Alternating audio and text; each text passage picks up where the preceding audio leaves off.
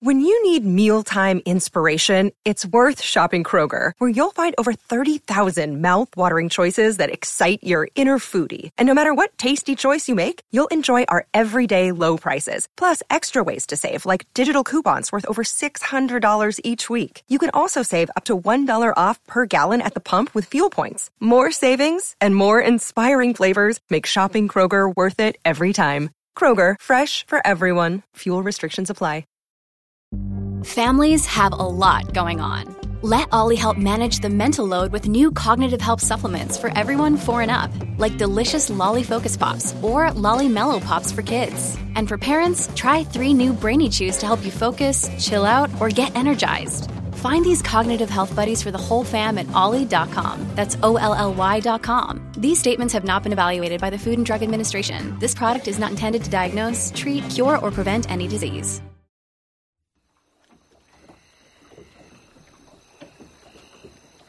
It's sunk.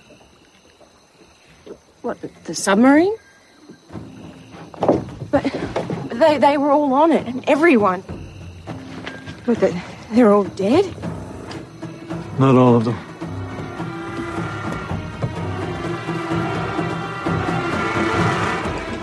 Wait, wait, where are you going?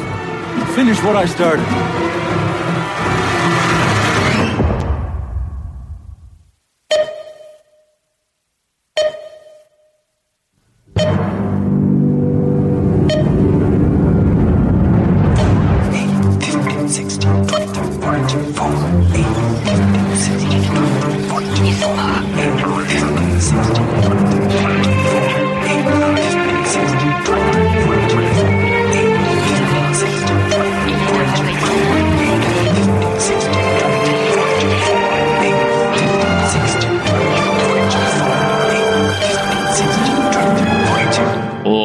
Is over, but we have to go back down the hatch. It's the Lost Rewatch podcast here on Post Show Recaps, talking season six, episode 14, The Candidate. I'm Josh Wigler, Mike Bloom. We are both here to finish what we started.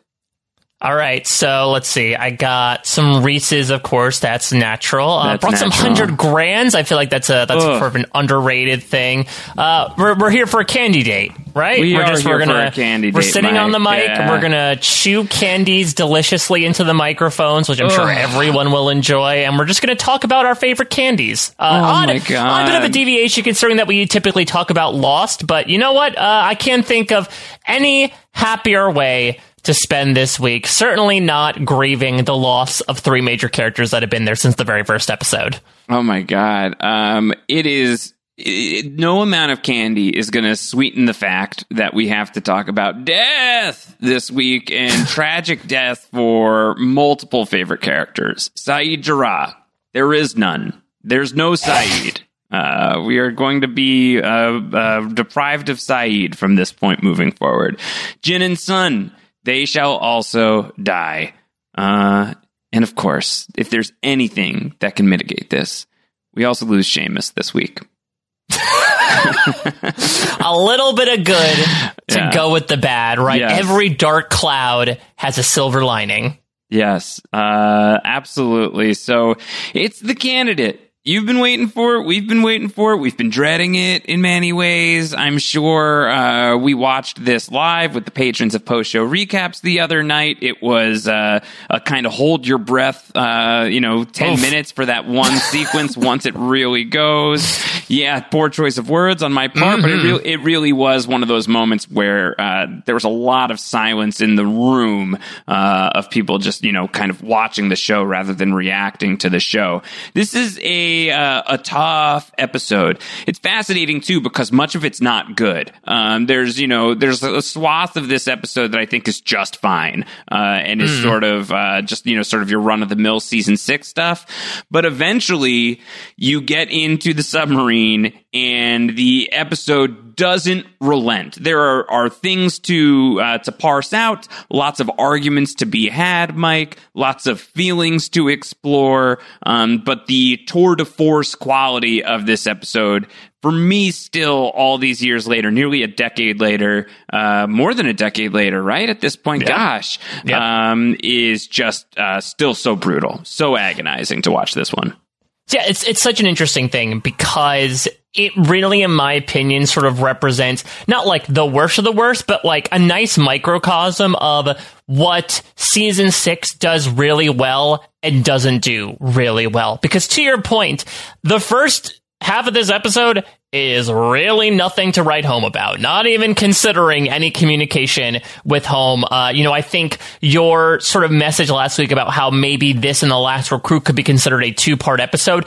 I began to see that more over the course of the first half of this episode Yeah. because it really is about following up on the quote unquote cliffhanger from last week of getting everyone back together and getting everyone in the sub. It's much more plot heavy, features an egregious amount of Widmore goons being stupid asses as they always are. But I agree with you. Once that submarine door closes, it is tremendous lost. It makes me feel things in a way that I haven't felt with season six since Ab Aeterno, and before then, in really drips, uh, fits and starts over the course of the season through various scenes, and even outside of the obvious grave nature of what happens in the submarine and the subsequent grieving from it. You know, the flash sideways is really intriguing as well. The last recruit was all about this idea of almost circling the drain and starting to bring all these parties together. But in this episode, we really take a step back to focus on one particular man I know that we talk about the viewpoints being a bit ubiquitous over the course of this last part of the season, and this episode's technically billed as a Jack and Locke episode. But Josh, I would go so far as to say I think this is the last Jack Shephard episode of Lost. This really feels so Jack centric on both the island and in the Flash Sideways that we see this entire quest, you know, for such a wide scope of a lens that we have in the Flash Sideways in general. We really focus in on one character for one final time to really round things out. And it, it's much more of a simple process, but leads to some incredibly beautiful scenes. In my opinion, there's just so much going on in the last 20 minutes of this episode that it absolutely obfuscates, I'd say, the first 20 minutes, Yep. though we will certainly talk about that over the course of this podcast. Yeah, I think once it starts cooking, it it really is just uh, unbelievably. Uh, just you cannot get out from underneath it, which is you know the feeling that is evoked is the content of the show. So that is one of those moments where okay, this is rather effective. Uh, game respects game, and I don't have to like it to appreciate it and to maybe even love it, uh, but also to maybe loathe it. This is a complicated episode. I think people have complicated relationships with it. We will get into the Jin and Sun of it all. Finally, we have to. We have to talk about all of that. Um, we will talk about how this, uh, you Yes. know, fits alongside Sayid's ending.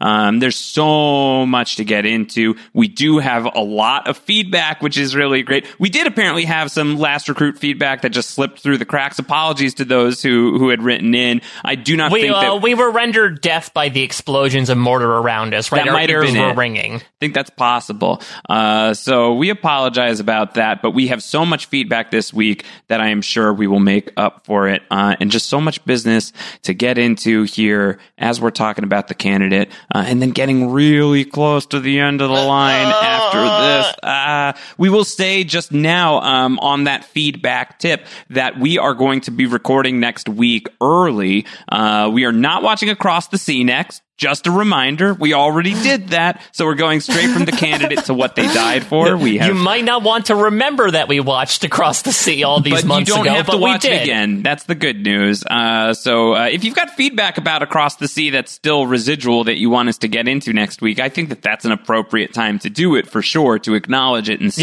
Yeah. way, shape, or form. And, and hell, actually, you know what? Let me wager this as an experiment for hatchlings that might have time over the course of this next week. Maybe if you want to try watching Across the Sea now in the place where it originally aired, uh, and write in about how most likely worse it is for it to be in this position as it was as it originally aired. That's also really good to reflect on, especially as we get to this ending and where it leaves things. Man, the choice to have Across the Sea follow up this episode, Josh, I think has to be, and this is a big statement, but maybe one of the worst decisions they made in season six. Just incredibly poor timing. I think that that's the problem. I think that that's so much more the problem than uh, than the episode itself. Though the episode itself has enough problems to deal with, uh, but the biggest problem is they they kill us in this episode by killing characters that we love so dearly, and we are left on the beach with Jack and Hurley and Kate and Sawyer, feeling exactly what they're feeling, and we want to stay in that space, but they move us into a totally different storyline. Um, in which you're supposed to care about the guy who just killed these people, the timing is horrifically bad uh, and just a, a, big miscalculation. I think that that is for sure the piece. So you could watch it if you want, but the whole reason we unplugged it from the viewing order was to maybe improve your user experience a tiny bit, uh, at least as a as a as an exercise uh, in how does this work. But if you want to watch it the traditional way, go watch Across the Sea. Hit us up with any questions that you still have about it that you think would be relevant for the um, What They Died For podcast. Send that in to down the hatch at postshowrecaps.com. But we are recording it early, so we would say that the earliest, uh, or rather the latest that you should get your feedback in for that one would be uh, December 13th, right, bright and early in the morning, as early as humanly possible. We're going to be recording that at 1 p.m. Eastern on December 13th, 2021. So if it's a light feedback week next week, that is why we will follow, uh, you know, what they died for with probably an eight hour podcast about the series finale. So, you know, yeah, we'll, we, we'll we make have it up booked to you. Just to take Multiple a peek days. behind the curtain here, yeah, multiple calendar days have been booked off on mine and Josh's calendar. Spoiler alert, sometimes we record certain episodes that way as well, but yeah, we feel like it would do the end a disservice if we tried our own marathon podcast, especially considering how monumental, you know, the latter half of that is. So we're going to break it up, but I would say just as a commonality, in fact, I just put this out right now because people certainly have. If you have thoughts about what they died for, and especially the end, you know, do not tarry. Uh, don't delay. Just feel free to to send them in because the band behind the curtain is currently compiling them all, and the fact that we're recording both of those earlier in the week than usual means that you are guaranteed to get in before the door closes and you get blasted with water, a la superhuman Frank Lapidus. Oh my God. Uh, Superhuman Frank Lapidus, Cyber Squad. All right. We are going to get into the candidate because there's just so much to do. So let's not waste any more time. We're going to throw it to a commercial. When we come back, we're doing it. We have to. We have to go back to the candidate. Stay tuned.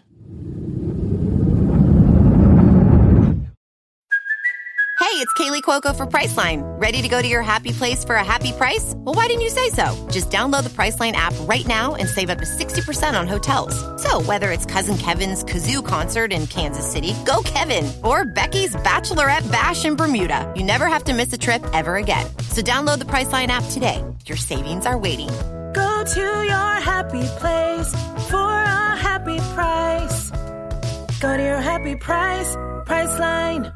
Judy was boring. Hello. Then Judy discovered ChumbaCasino.com. It's my little escape. Now Judy's the life of the party. Oh, baby, Mama's bringing home the bacon. Whoa, take it easy, Judy. The Chumba life is for everybody. So go to ChumbaCasino.com and play over 100 casino-style games. Join today and play for free for your chance to redeem some serious prizes. chumba ChumbaCasino.com. No purchase necessary. Void where prohibited by law. 18 plus terms and conditions apply. See website for details.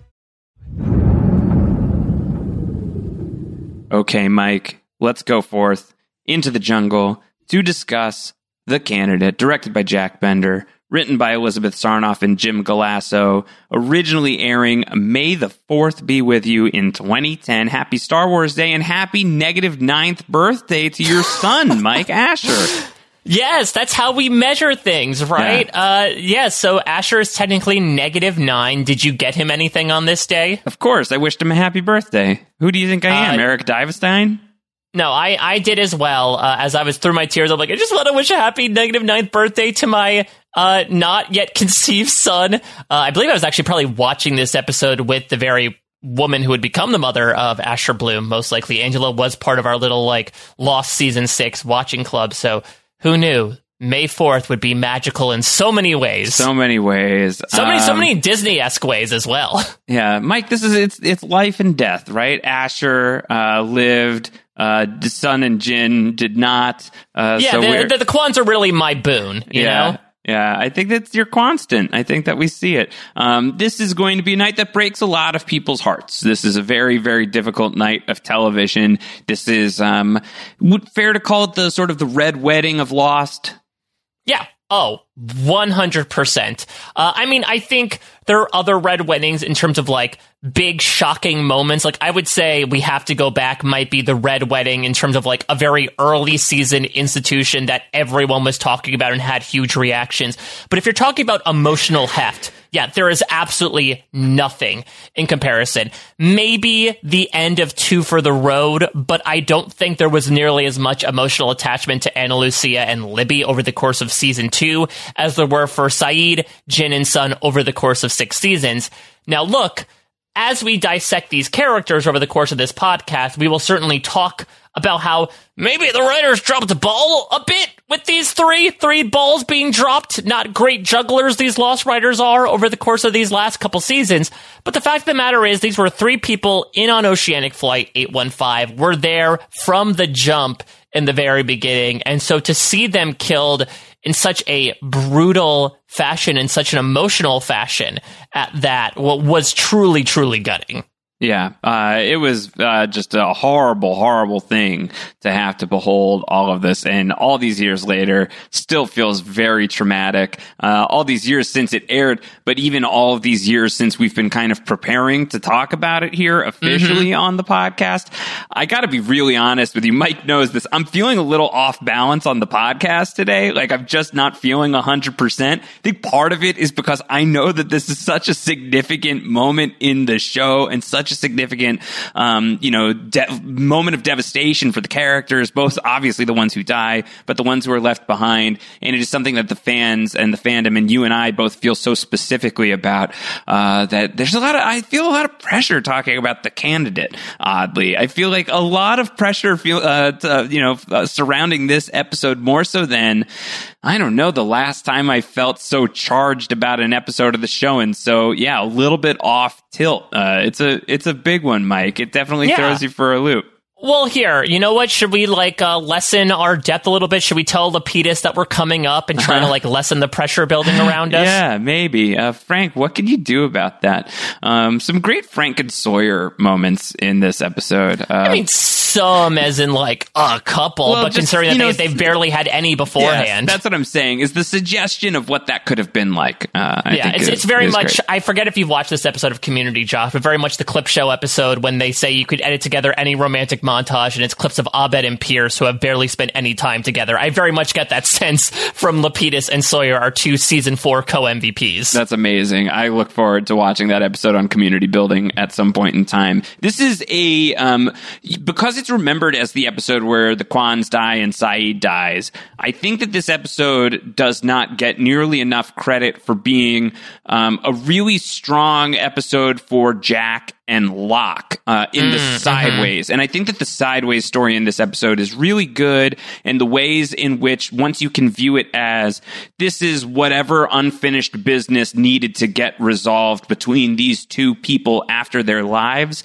I think is uh, for me one of the moments where the sideways works the absolute best is in the relationship between Jack and Locke here. And sure, a lot of hubble, hullabaloo to get to this moment and uh, timey wimey logistic stuff that doesn't make sense that you can and, try and and, hand Desmond hitting a man with his car.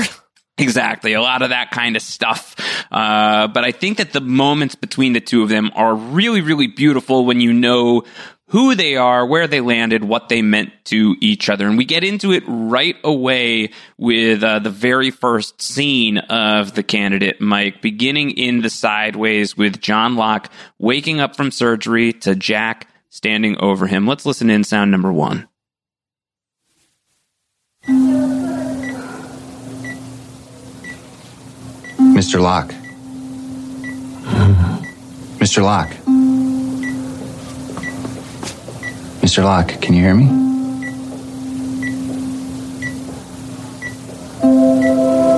Welcome back. I know you. We were on the same flight back from Sydney, I met you in the baggage claim office. You had lost your knives. I'm Jack Shephard. What happened? You were run down by a car. You just came out of surgery. Am I. Am I all right? Your dural sac ruptured. But I think I got everything back where it belongs. Mr. Locke, while I was operating, I got a look at the initial injury to your spine, the one that put you in a wheelchair. And I was hoping you could tell me how that happened. Why? Because I think you're a candidate. A candidate for what? A new procedure, a surgery we're developing, and if it works, it could restore feeling to your legs. In fact, you may even walk again. If you'll give me a shot, Mr. Locke, I think that that I could fix you. No, thank you. Now, there's minimal risk, and, and the benefit. I said no, Doctor. John? No. Oh, John. It's the first time they let me see. Oh. Are you, are you okay? Are you his doctor? Yes, I am. Dr. Shephard. Thank you. Thank you. Thank you for saving him. Thank you. obviously not conveyed in audio format, but I should point out here that the very first thing we see of this episode leading into the scene is a white pillow, the white of John Locke's pillow before it pans over to his face. Uh, and I think that's significant, not only given the themes of black and white over the course of the series, but the fact of how the series will end, right? The bright light that will soon be flooding the church and our eyes in a couple of episodes from now. And I think that also maybe uh, ties into the fact that what Locke is uh, muttering under his breath is, I don't know, edging on waking up perhaps, Yeah, yeah. Uh, or at least he's repeating phrases that sound familiar to him, if not something that he's entirely conscious of. Yeah, I think that that's a really smart observation. Uh, certainly about the the way that we open being a um, a way to kind of track how the show is going to close. Uh, with somebody waking up, white light, and someone wakes up, as opposed to Mm. white light and somebody closes their eyes forever. Um, but I just love this from from Jack's perspective of kind of live treat some part of Jack. Uh, we've been watching it. It's a big part of Jack over the last two seasons has been living with this deep regret over how he treated this person. Uh, forget Mm. just you know he was right, and that's obviously a big piece of it. And he's going to say it in the finale of "I just wish I had told him this when he was alive." Um, it's also, I think, man, I was I was so I was so cruel. I was you know this this was not good the way that we and I think that the Jack in this moment is talking about um, you know I can help you uh, and beyond that the bedside manner is really strong uh, and he's he's kind to this man. It's not just that he wants to help him; it's that he wants to help him with a smile. He wants to understand him. He wants to connect him. Jack's journey in the sideways in this episode is basically researching aggressively and perhaps to some degree inappropriately John Locke's life. Um, and I think that that really matches nicely with where Jack was at the end of his natural life. And for Locke, somebody who, um, you know, he's going to talk about it a little bit later about the pilot license that he had for a week. I think that that you know maps really strongly onto how John Locke was basically in charge of the island for a week, if that. I mean, if you Yes. if you if you count the uh, you know the Jeremy Bentham days, then probably uh, about that long, uh, and how it all just suddenly got horrible, and he crashed, and he lost his life, aka his his legs again, uh, and that he's rudderless and he doesn't know what to do, and he's angry again because he thought that he found something important, but he didn't, and he's not yet woke to the fact that he was right, and people carried the ball, and they finished it, and they they saved the day, and they saw things through. Uh, so for these two people to not have gotten to have that resolution for themselves and for each other in life this is would I still trade a lot of the sideways for a better final season? Definitely. Um, but as far as the sideways goes and what the sideways is trying to express about the the unfinished business and what you need to resolve to fully let go and sort of the peace that can wash over you when when you do get a chance to let these things go and you get the chance to kind of believe in, um, you know, these, you don't have to have been present for the story to have finished, uh, and your life did matter. Uh, I think that the way that the Sideways plays those things out plays really, really well in this episode. Short of the wake up sequences from the end, which are just uh, to some degree uh, highly effective, but so emotionally manipulative in, in, many ways. Listen, editing is a bitch. Yeah, that I think that this feels uh, this feels like some of the very best emotional sideways content that we've gotten. Well, and that's because it focuses on the micro instead of the macro, right? Like last week was maybe the the sideways at its macroiest of oh now all these people are coming together and realizing how important they are for each other, even if they don't know who we are. And here we're really drilling down to one of the most pivotal relationships in the series, even though again these two guys don't know each other. I love a lot of what you brought up. I don't want to you know skip ahead too much to that sensational Jack Locke scene that's going to close out the Flash sideways, but I really liked this metaphor that you mentioned about, you know, him flying the plane to him becoming leader of the others at the end of season four into beginning of season five.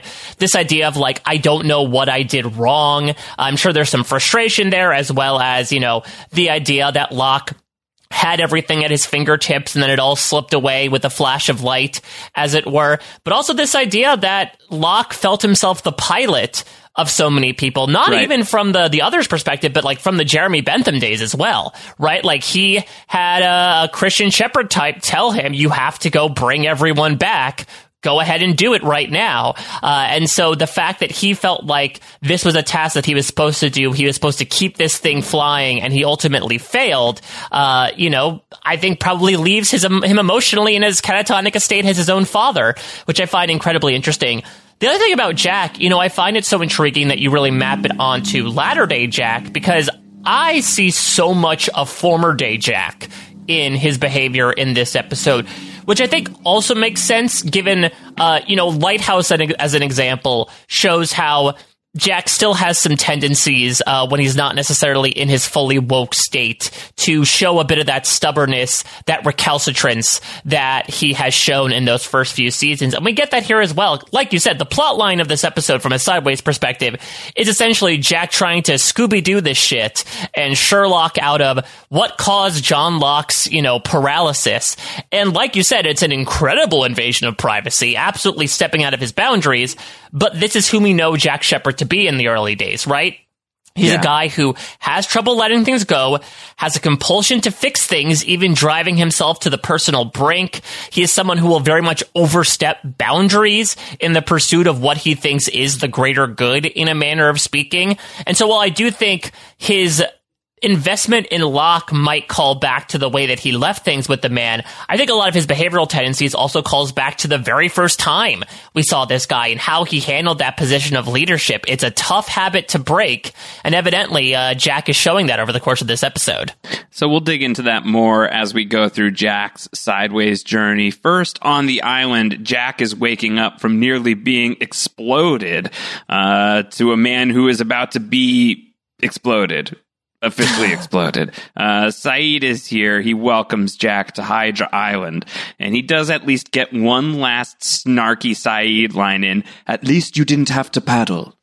So that that has to show that Sayid at this point has fully like transitioned, right? He, like I, I don't, think he's I don't back. Th- I think he's yeah, back. Zom- zombie Sayid is not making cards, cracks. He's keeping his cards close to the vest. I think that he's back. Uh, I don't, you know, he he is still going to be somewhat team Locke, but part of me feels like Sayid's got to know I got to keep Locke close because uh, this this dude's dangerous as hell, and if we just try to do something rash, it's probably going to go poorly. Um, but I think if he's not all the way back, then I think that Saeed at least returning is something that's very much happening here.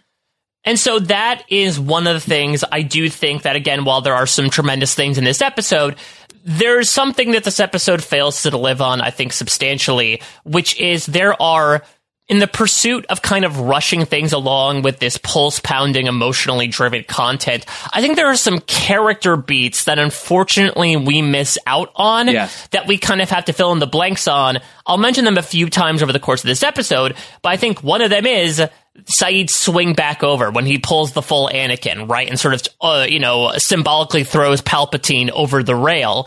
Uh, you know, maybe much like Palpatine, he's going to end up being resurrected later on. But th- this idea that, like we said, you know, it seems like he had this conversation with Saeed, uh, with Desmond last episode it seemed to shock him back to the person that he was, and now he is sort of like playing both sides in a way. That's fantastic for us to headcanon. Man, I would have loved to see that transition happen. Yep. Uh, we, we, we got the, the scene with John Loki last week where he lies about Desmond being dead. We have this scene right here, which, as you said, is two lines, and then we have him in the sub, and that's basically it. And I do think for a curtain call for a character like this, especially to show a highlight a moment of redemption, uh, you know, if it was so much good, then bad, bad, bad, bad, bad for the majority of season six, and then back to good, I would have really liked to see a bit more of that home stretch. Yeah, I think that that's totally fair. Uh, I think that this is something that we've been talking about a lot is the pacing, uh, the Charlie pacing of the final season, and uh, you know this uh, this this email should have been a meeting, uh, and I think that a lot of things that are going to happen in a lot of things that happened over the last couple of episodes would have been great to have littered throughout the season so we could really spend more time with the characters and their motivations. Um, but I think that they save a lot so that when the submarine explodes and we lose the people that we lose, that it feels painful and sudden and unfair. And all of that stuff is highly effective. Uh, would I trade that for a fuller, more complete final season? As I mentioned before, with would I trade the sideways stuff that's really beautiful for all of that? Yes, I do think I would. um, but this is what we get. And so what we get is highly effective, but is far from being above uh, reproach. And I think that you are uh, right to point out that there are some beats that feel like they're missing. Um, I guess we're not quite there yet, but we're about to be in the cages. The candidates are getting thrown into the cages, and Seamus is pulling the gun, and Sawyer takes the gun, and Widmore says, I'll kill Kate. Uh, Yeah, uh, the, t- Alan Dale. I'm gonna admit, Alan Dale looks so doofy in this scene. Like, so, uh, like He's you said, wearing Soy- this khaki jacket that looks a lot like there was an old man in my hometown who would walk around the the hometown, and he was called the like the Walker. Uh, everyone knew who the Oh, Walker wow. was, uh, and he had like the khaki jacket. Would just always be walking everywhere, always walking, just constantly walking. Uh, and uh, Widmore looks like the Walker, which is a Yeah. weird look. Uh, well, he's wearing this weird outfit, but he also like so so Sawyer takes the gun from Seamus, which again, shame on you, Seamus, for just like completely getting unarmed by Sawyer, and he like awkwardly fires the gun in the air, I guess to acknowledge his presence, and does this almost like waddle walk over to Kate to hold her hostage, which has been done for the umpteenth time to the point where you could see Evangeline Lilly roll her eyes Yeah. as Kate is being taken hostage, where she's like, uh, again, this is not going to work. It's absolutely fine. Uh, we'll find out later from Sawyer's perspective. Maybe it's not exactly fine, but yeah, listen, in a season that uses Charles Widmore very oddly, uh, Alan Dale, I think, is more of a villainous force when he's, you know, the guy behind the chair in the office, less so the man in the khaki jacket pointing a gun at somebody. Yeah, I think so. So he's, you know, going to convince Sawyer to drop the gun. Her name's not on the wall. Uh, Seamus punches Sawyer. I hate this guy. I'm so excited for him to die.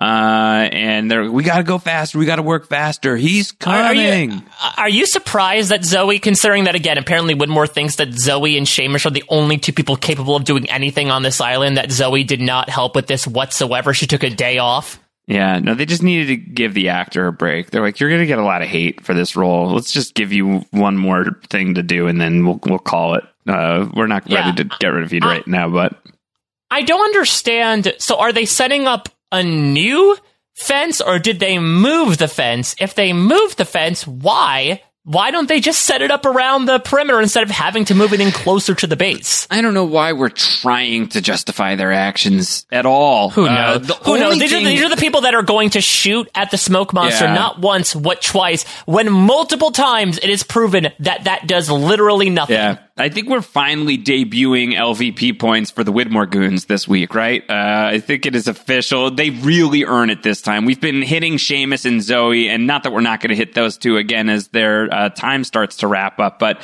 we got to take a chance to to actually hit the Widmore Goons because they're so horrible, and this episode really exemplifies why.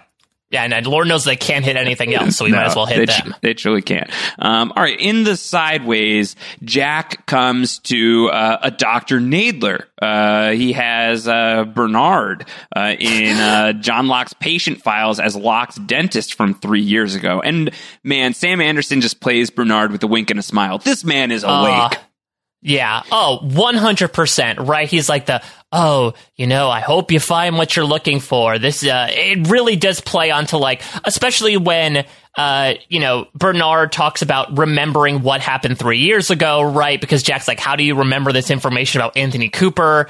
And basically, I think that really plays into this idea of no matter when it happened, this is the most important part of your life. So of course you're going to remember it it, yeah, the way Sam Anderson plays it, I would 100% think he was given the direction of like, you know, and they don't know. We should also mention that Jack walks in on Bernard essentially filing down uh, some fake teeth. Saw the Drillman call out, I'm assuming? Uh, I was thinking that he was doing this for Count Jacula so that Count Jacula could blend in with the normies when it's not Halloween.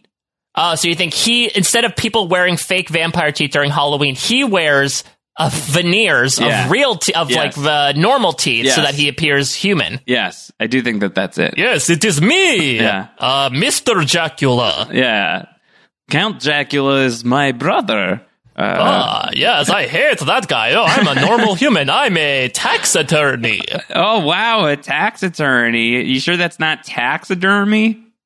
Oh, no, no, no, I don't touch this stuff. I'm a vegetarian. Oh, I didn't know that. Yes, I tear the shit out of a stalk of celery. Wow. Oh my God. Uh, that's very interesting. I never would have guessed that about you, Count Jacula. Uh, Mr. Jacula, please, please stop mistaking sorry, me sorry, for my sorry, brother. Sorry, sorry.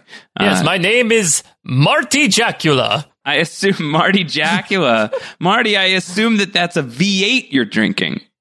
Oh, absolutely. I slapped my forehead because I realized I could have had one, and I drink it by the caseful. I've got a fridge full of them. Yeah. Wow. That. Uh, so many types too. A, B. I just label them A, B, and O for no particular reason. Yeah. Uh, those are my three favorite letters. Marty Jacula loves those three letters of the alphabet. Yeah. A V8 15. Exactly. Thank you very much. Oh my uh, God. Yeah. So yeah. So uh, I mean, Bernard's great here. Uh, you know, a little shady, right? Jack essentially asks him, "Hey, can you tell me about this patient?" He's like, "Well, Doctor Patient confidentiality. There is this one guy who I also happen to treat at the exact same time that you might want to find out about, and this Yeah. very much is."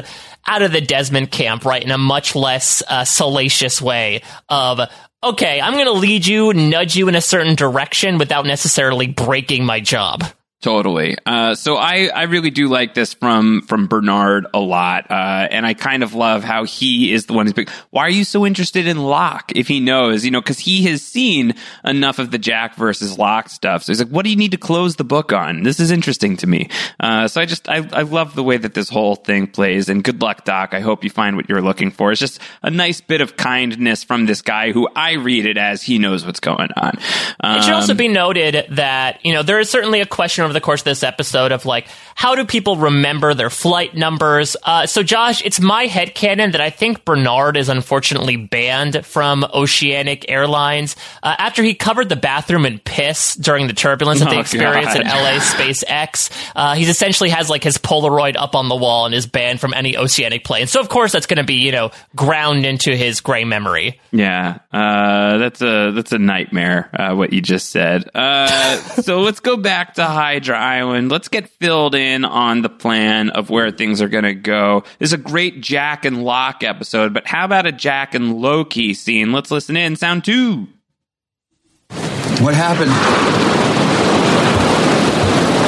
There was a mortar attack. with most people fired on us. Locke saved you.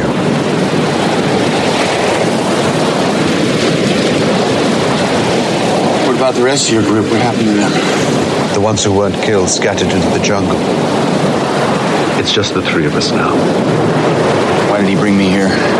Because your friends got themselves captured. And now, we're going to have to rescue them.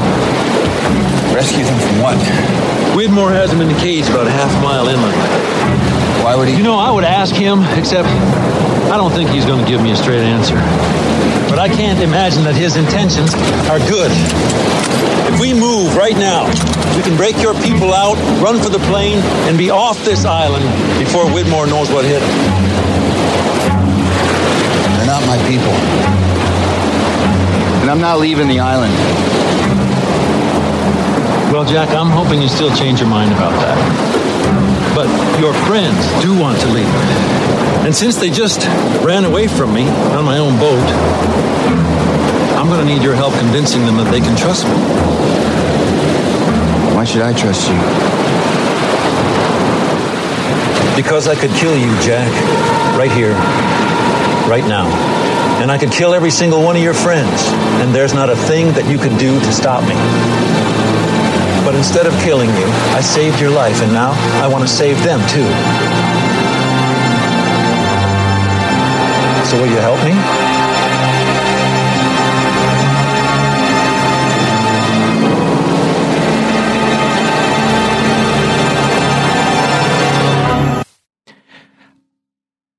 I could kill you.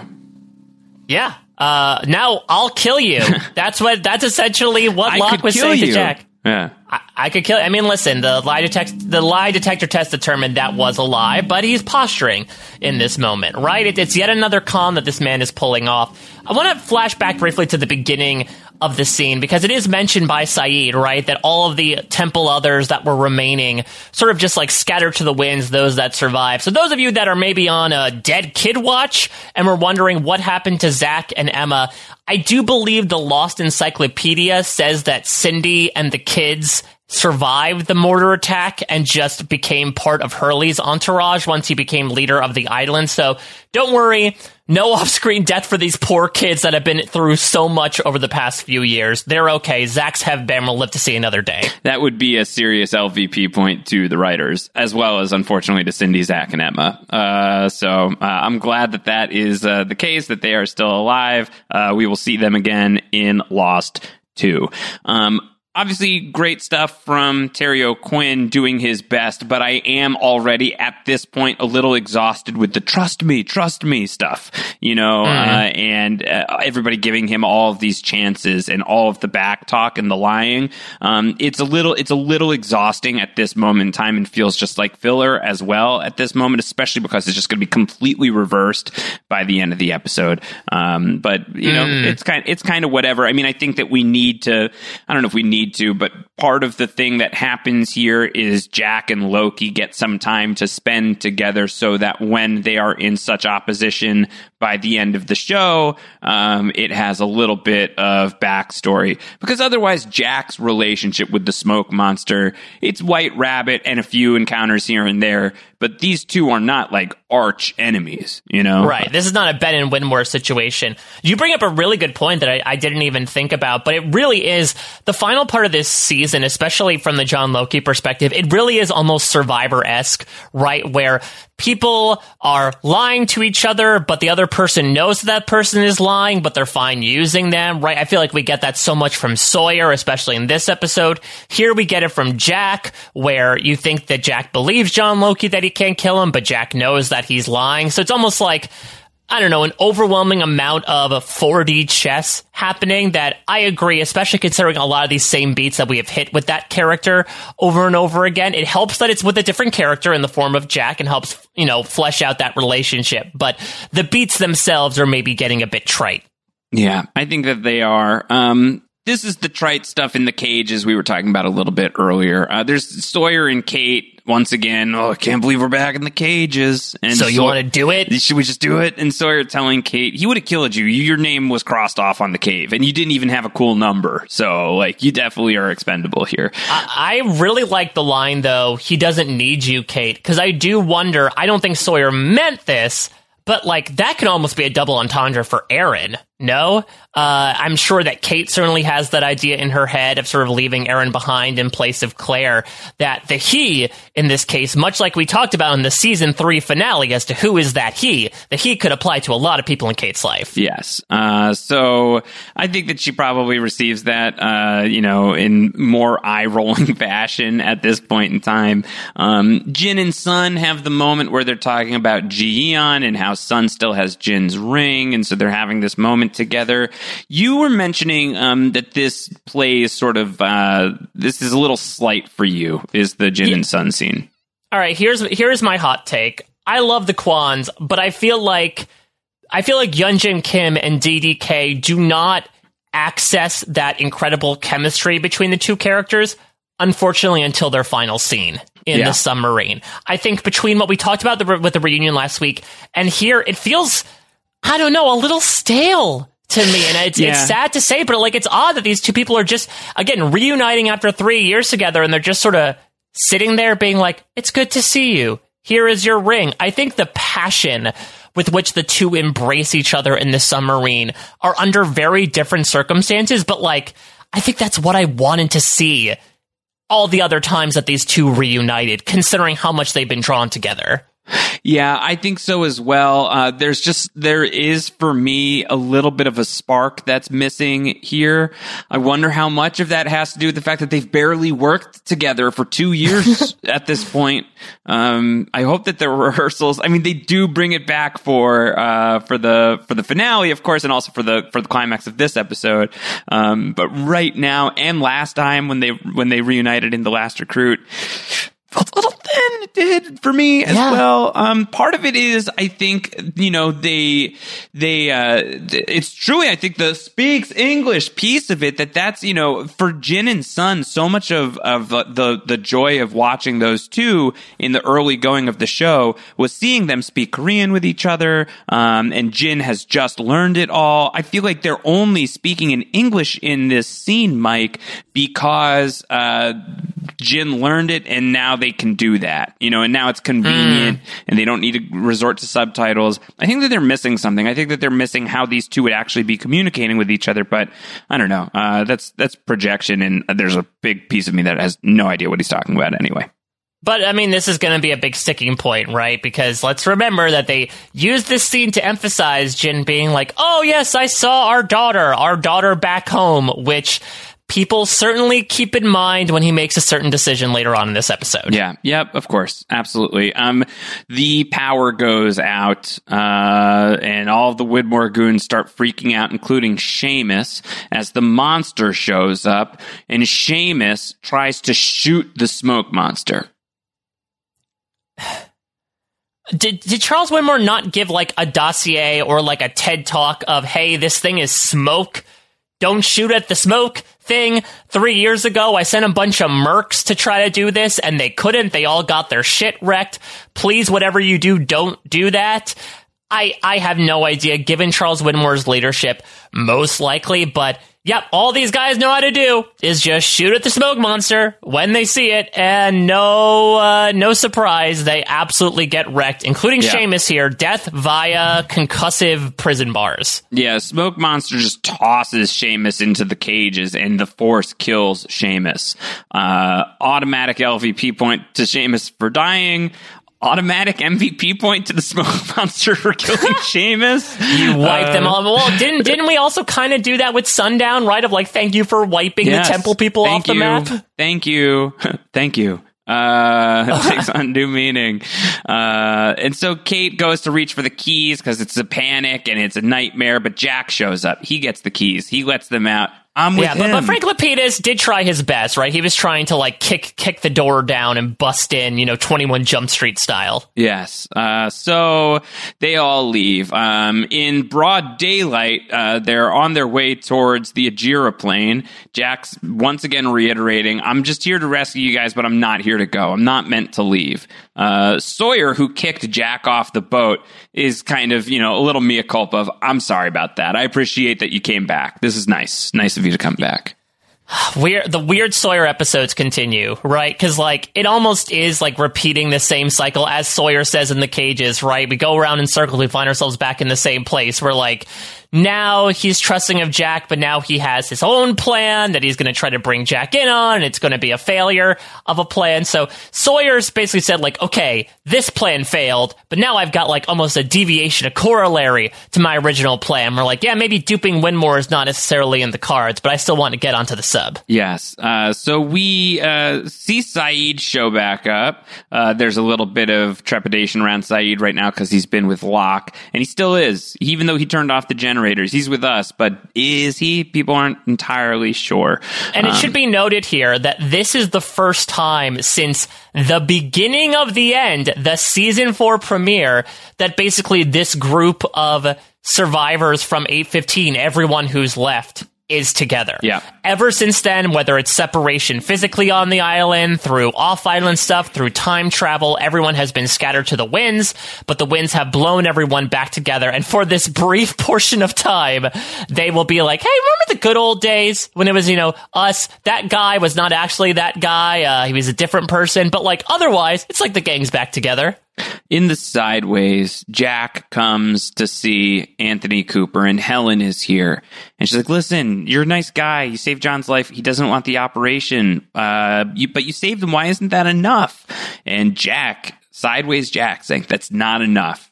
I need to let him know. You know, I need him to know. That's what it is. That's what he wants. I need him to know that I did everything that I could, that he was right. He needs to know he was right, and he needs to know that I knew he he was right. He needs this. I need this. You know, there's a lot of baggage that's going on with with uh, Jack and Locke here. I think, um, but obviously the big headline of this scene is that here in the sideways in this world between worlds, Anthony Cooper is here, but he's in this vegetative state. You know, he can't talk, he can't move. Um, he seems to be, uh, you know, loved by Locke and Helen in this Yeah, he, world. he, he calls them, I think Locke calls him like the most important man in my life. It's not wrong. I mean, yeah, uh, importance certainly has an absolute value, but there's there's a lot of fun reversals in this episode. Like for example, in the original timeline, Anthony Cooper is first-handedly responsible for Locke's condition. In this case, uh, Locke's responsible for Anthony Cooper's condition. But the choice is so intriguing, right? Because again, if we go back to this idea of the creative, collaborative story that the Flash Sideways is for a group of 815ers here, you know, the Locke obviously sort of shunting the blame onto himself, I think shows that Locke at his person at his essence is still a bit of a self-destructive person and that like there probably was some catharsis saying, yeah, my dad who was a smooth talker, the fact that he can't talk anymore is due justice, that he's essentially stuck trapped in his mind for the rest of his life.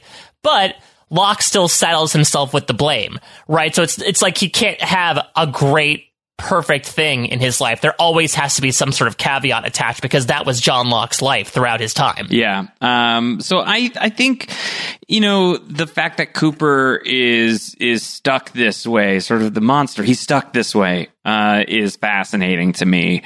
Um, and what that means for him, but also the fact that Locke and Helen, uh, both seem to have, I think maybe it's more a measure of their own, the depths of their own empathy and goodwill. You know, that they don't need anything from this guy. He does not need to be the one that shows them that uh, he loves them and he was wrong and he's seen the error of his ways. I think it's, you know, for Locke's own healing, he just needs a father. Uh, but I think that he would have a hard time, um, you know, uh, kind of uh, parroting the the words through whatever facsimile of Anthony Cooper this guy is. Uh, but it's just it's always been interesting to me that he that he loved Cooper in the afterlife. Um, I've never quite gotten a, to a really good place with why, um, but that might speak to something more internal that I got to talk to my therapist about. Well, I don't Uh, know though, because because I think that again, if you asked John Locke, you know, if you had this perfect life, what would you dream for yourself? I think some part of it would be, I want a good relationship with my dad. Yeah, yeah. Uh, right? Like that is what made him much like in a Jack fashion, right? Where you have Locke fa- f- following Anthony Cooper to the point where Anthony Cooper pulls him aside and is like, back the F off. Uh, you know, I, I think that that's probably one of the biggest things for Locke to check off in that moment is this idea of this is a man that ruined my life in so many ways. And the reason why I kept coming back to him is because I just wanted a dad, someone who I never had in my life in general. I, I do wonder if that's something that he would want to give himself. But again, in true Locke fashion, there's a cruel twist of irony that happens of like, great, you have your dad back, but now he's catatonic and it's all your fault. Um, back on the island, uh, John Loki comes up to Ajira, and the Widmore goons try to shoot the smoke monster again. And so he just ruthlessly kills them very quickly. He breaks one dude's yeah. neck, he takes his gun, and then pops the other guy. Um, and then he takes a wristwatch off of one of the people and he goes onto the airplane and he sees all these wires and he leads the wires all the way to the source and it is a bomb mike uh, is this episode the bomb uh, Oh wait, can I take that back? I have a better joke. Here we go. Please I'm do. Gonna, here we go. Uh, bomb in the Ajira plane. There How's we that? go. Yeah, got I mean, it, listen, we it. we are approaching Springsteen week next week, so I think oh, it's a, yeah. it's a good warm up. That's on you, right? No, that's on you, buddy. Is- I took season? I took I took season five uh, when you should have. So like, it's you're, you're the candidate. Okay, okay, all right. I know. Good luck following up on bombing the rats and skate. I'll do my best. I'll do my best. uh, yeah. Uh, so I realized that this is one of the only the things that I realized watching it through this time around.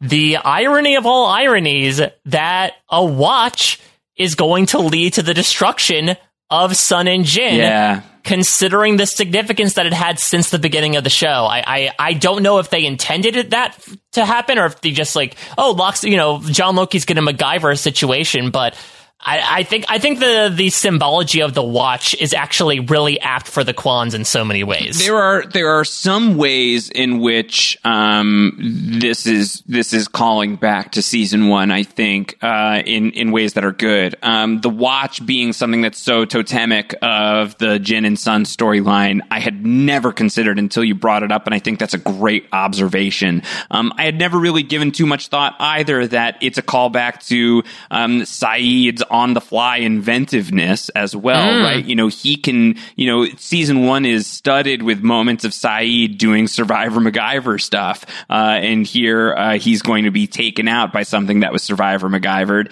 And for John Loki, if we accept that the smoke monster, that attributes of the people that he takes on glom on to the smoke monster, then perhaps even one of the reasons why John Locke was such an attractive candidate for him was because this is somebody whose uh, knowledge was so vast. He could build a trebuchet. You know, he knew how to Mhm. build an uh, an improvised explosive device. Use a he cigarette. into news stories from Michelangelo and amputees who climb Mount Everest. You know, he knows he knows so much about so many things. He knows a little bit about a lot at the very least. And so, Mhm. uh, you know, somebody who said anyone who watches enough TV knows how to, uh, you know, delay a, a bomb.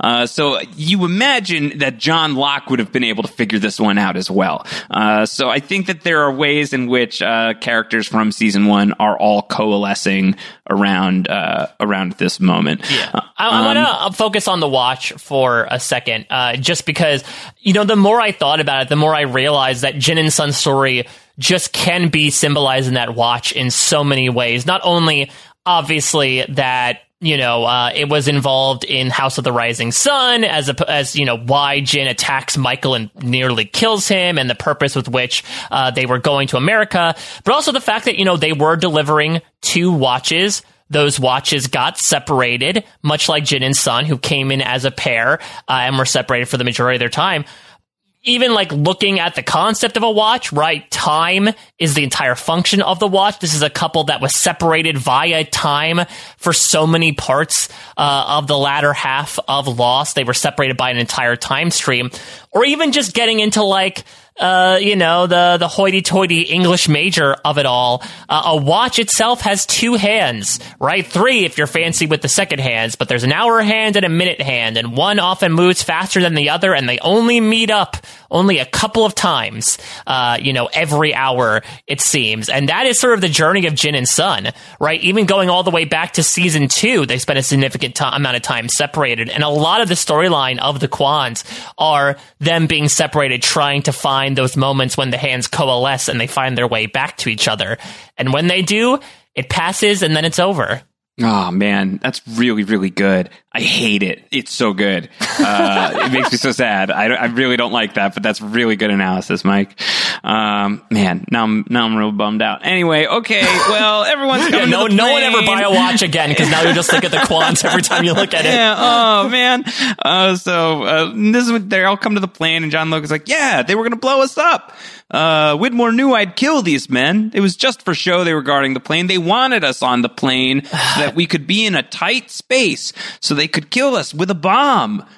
And by the way, now I would love it if you all got on a submarine so I could kill you with a It's- bomb. that just against that sort of like 60 chess stuff, right? Like, well, they don't know that It's we know that tiring. they know. It's tiring. It's tiring at this point. It's tired. I'm asleep. Um, and it's also, you know, a little tiring that Sawyer is once again being like, well, Locke, I was wrong about you. That's twice you saved our asses. And then he's going to, in the next breath, say to Jack, Jack, I know you're staying. I need a favor. I need you to make sure that thing doesn't get on the sub. I still don't trust him.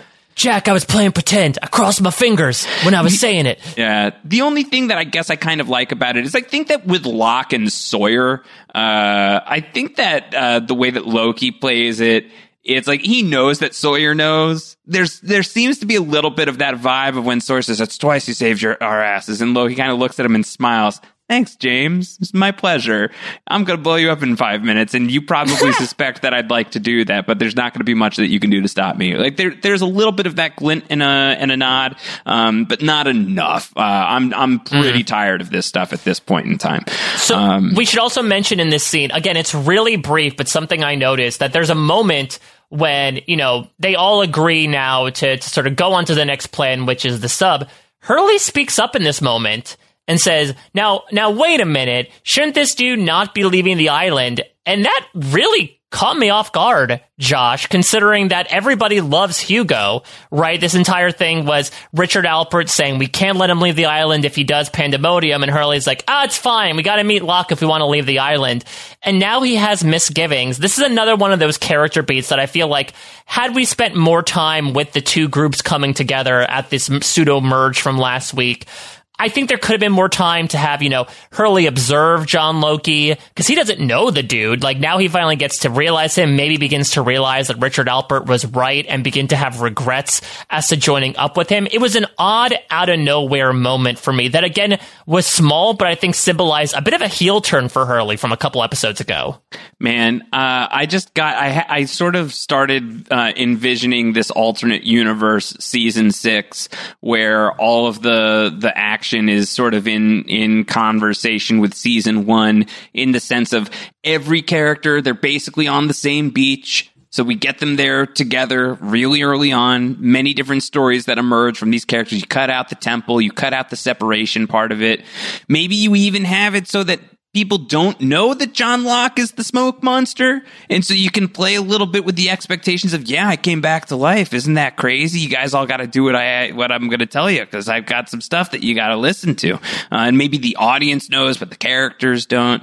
Uh, I miss, I don't know. There's, there's a lot of stuff that, I, I mean, I guess it's kind of fun in some ways that you get to still just think about what could have been. Uh, it's one of the ways in which these characters get to live with you forever. You put that out last week, right? And we'll continue to establish it that I think we're in our season six feedback show. show maybe we'll try our hands a little bit at uh, restructuring or replotting some of season six. And if you all have ideas out there as hatchlings, feel free to write them in because it's a, a bounty of things that could have happened in this season. A bounty indeed. Claire apologizes to Locke. Locke doesn't mind. Sawyer tells Jack, get the thing in the water. I'll take care of the rest. Um, in these sideways, uh, Jack is still watching over Locke. Locke is saying, push the button. I wish you'd believe me under his breath. Yeah, it, it's also interesting. Jack is in his, I would say, in his civvies, but is you know still Jack, so he's still fancy dressed up, right, with like a shirt and a jacket. But I think this also further symbolizes his relentless pursuit, right? When he first regarded Locke, he was in his scrubs, he was on the job. My takeaway from this scene is that he is off the clock, but the fact that he is still dropping in on this guy and still trying to solve this mystery shows how Jack is someone that will relentlessly dedicate all of his waking hours and maybe some of his sleeping ones to solving something. Yes, uh, to solving the drill man. Um, so Claire's going to come along. Uh, they have a little bit of a moment with each other. There's some locked box uh, with Claire's name all over it. This is just you know mostly a moment where they get to you know connect and share some stories and uh, you know how how did our father die and you know getting some close some measure of closure there.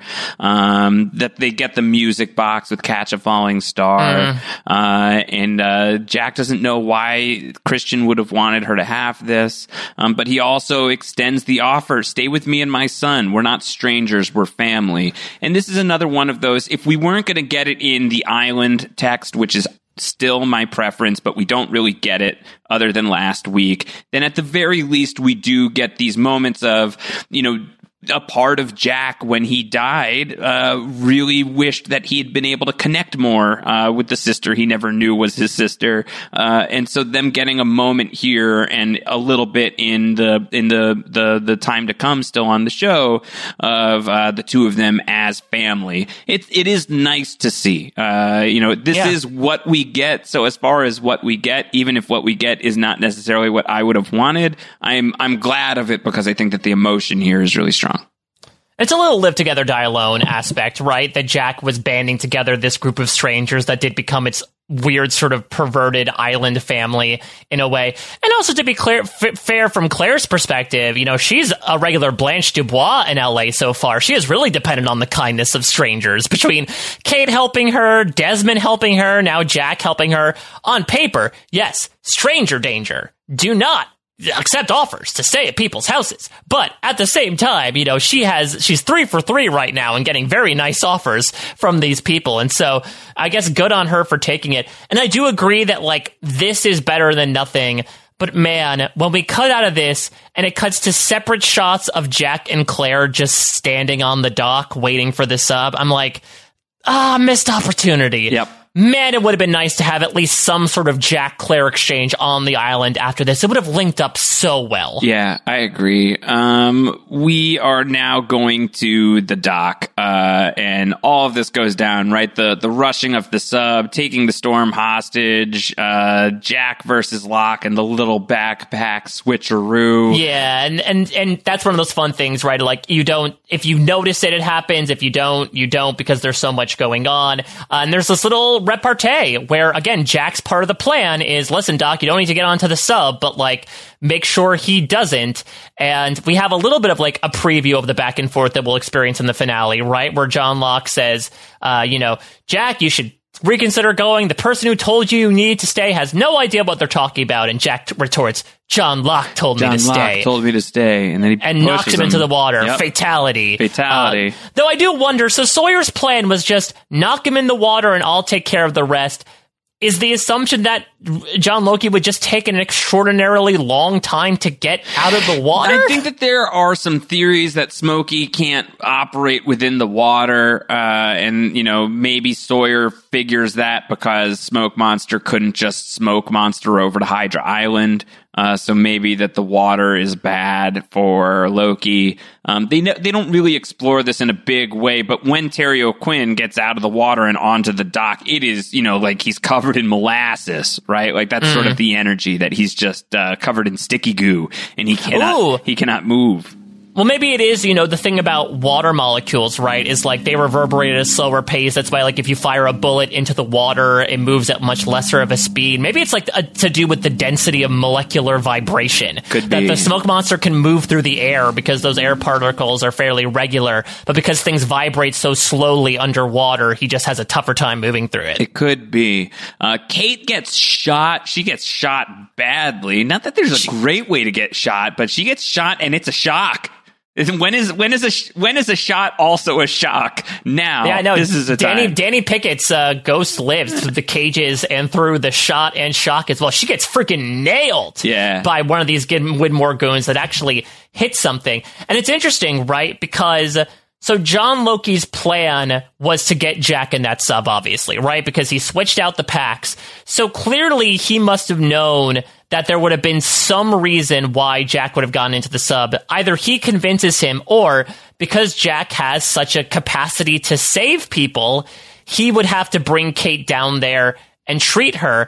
And it's such an interesting choice for Jack to make as well, right? This is the guy who has swore up and down the past two episodes to the point where he jumped off the boat. I'm not doing this. My destiny is to stay here on the island. And he does forego his destiny temporarily to go help Kate right? And so it does show that despite Jack being on this new path since he's returned to the island, there are still parts of Jack Shephard that cannot be filed down like Bernard's teeth. and in this case, that's one of them is his ability to save people. His urgency to save Kate's life took precedence over the fact that he felt he had to stay on the island. And so I think just purely by instinct, he ends up bringing her onto the sub and the sub dives with him on it.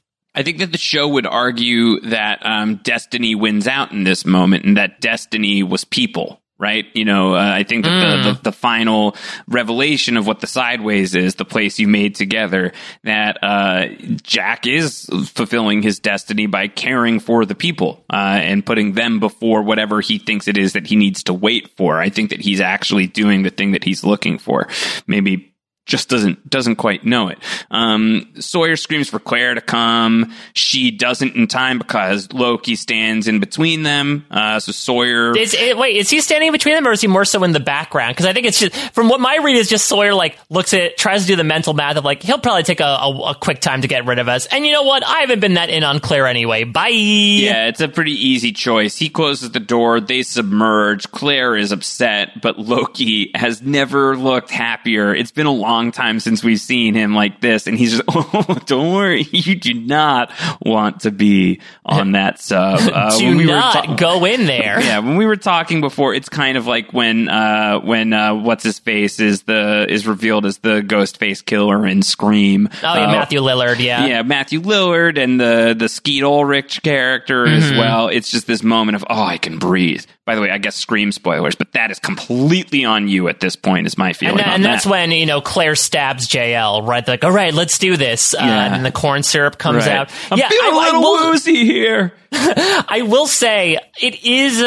I, I thought actually Emily de Ravin uh, underacted this moment surprisingly. Like I, if I were her, and I would think that my only chance of leaving the island had left without me after all these feelings of abandonment and being assuaged that that was not the case. Like I thought she would have a mental breakdown, especially considering her state. But I feel like she kind of underplayed it. It's it's undone anyway by the fact that Loki's like, "Hey, don't worry about it." But I would say a surprisingly subdued reaction from. It was more so Claire was reacting to like she had just ran to the bus stop and the bus took off without her. That was yeah. her reaction of being like mildly miffed instead of, "Oh my god, I'll never see my son again." What the final season making mistakes with Claire? Hmm. I know uh, new ground we are trudging on here. So, so uh, they're inside the submarine. Kate does not not want to leave without Claire. It's way too late. Jack also did not want to leave. It's a little late for that as well. Jack needs a first aid kit from his backpack for Kate's gunshot wound. Jin goes to the backpack, and alas, it is not Jack's backpack. It is the bomb.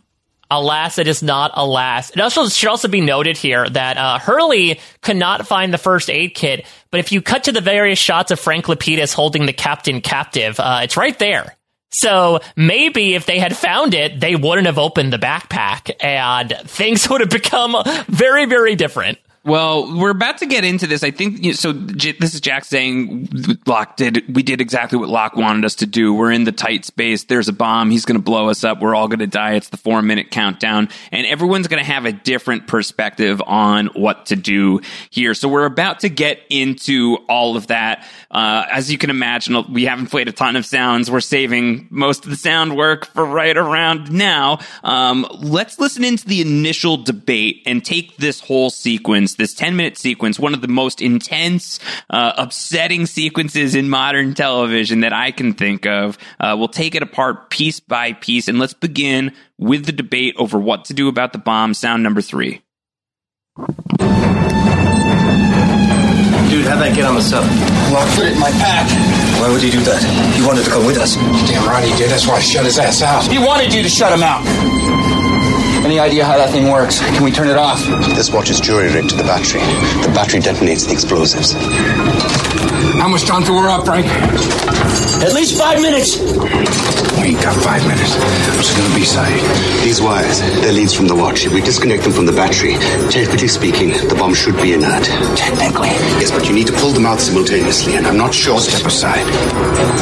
No, wait, wait. What the hell are you doing, Doc? Nothing's gonna happen. What? Don't pull those wires out. We're okay. Nothing's gonna happen. If I don't pull these wires, Locke's gonna blow us to King of No, he's not. Locke can't kill us. Uh, what? This is what he wanted. This is what he's been waiting for. Everything that he has done has been to get us here. He wanted to get us all in the same place at the same time. A nice enclosed space where we had no hopes of getting out of. I don't understand. Locke said that he can't leave the island without us. I think that he can't leave the island unless we're all dead. He told me that he could kill any one of us whenever he wanted. So what if he hasn't because he's he's not allowed to? What if he's trying to get us to kill each other? Stay out of my way, Doc. No, if he wanted that thing to blow up, why would he put a timer in it? Why not just throw it inside? I don't care. Nothing is going to happen. It's not your decision to make. He can't kill us. I'm not gonna stand here and do nothing. James, we are going to be okay. Just have to trust me.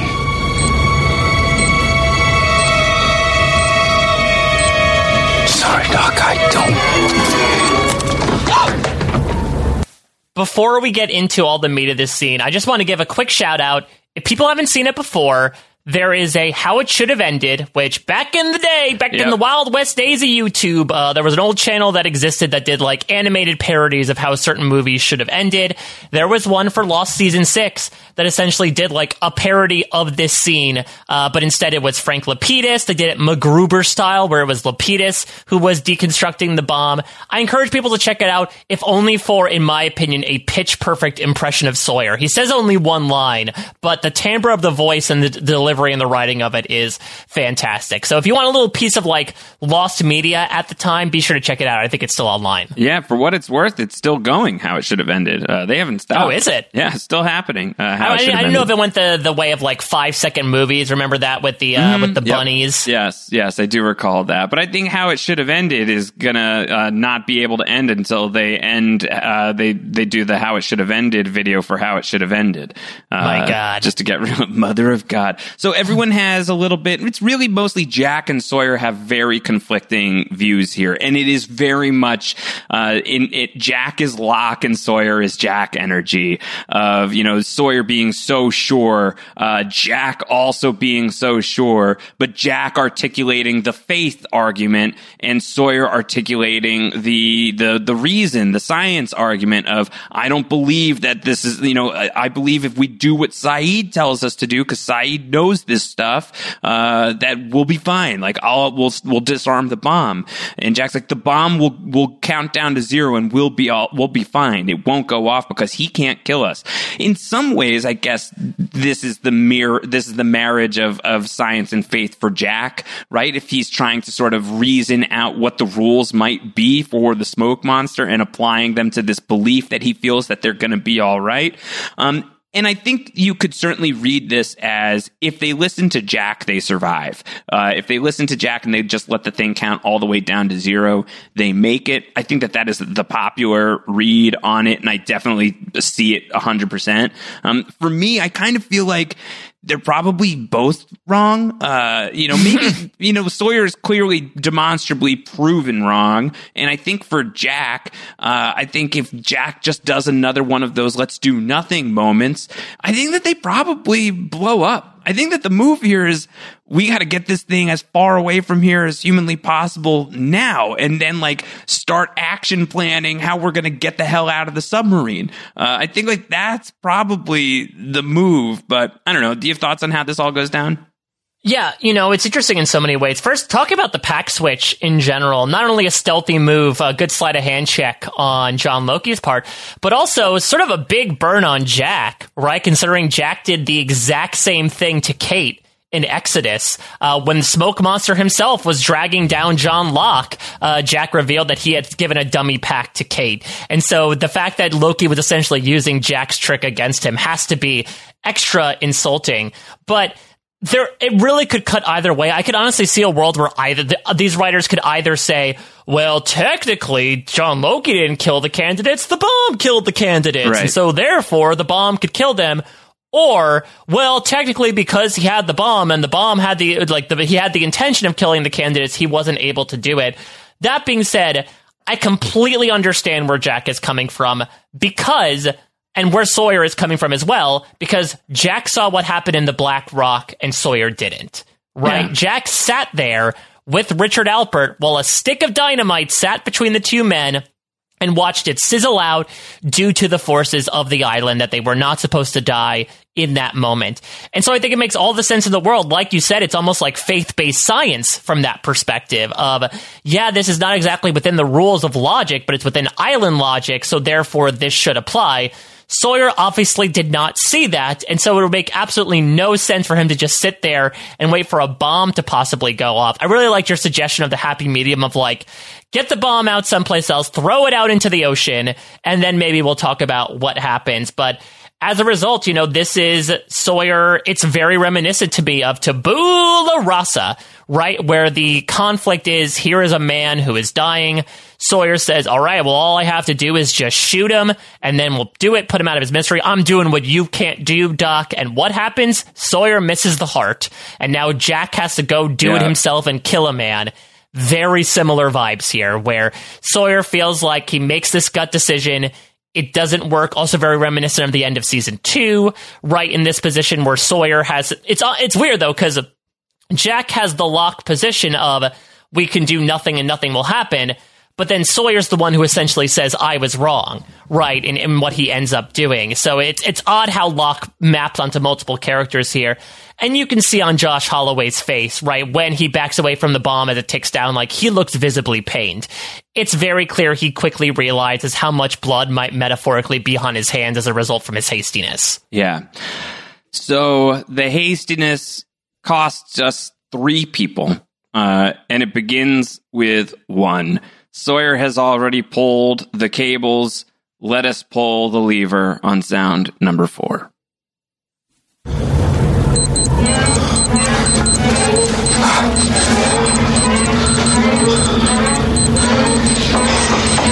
Listen carefully.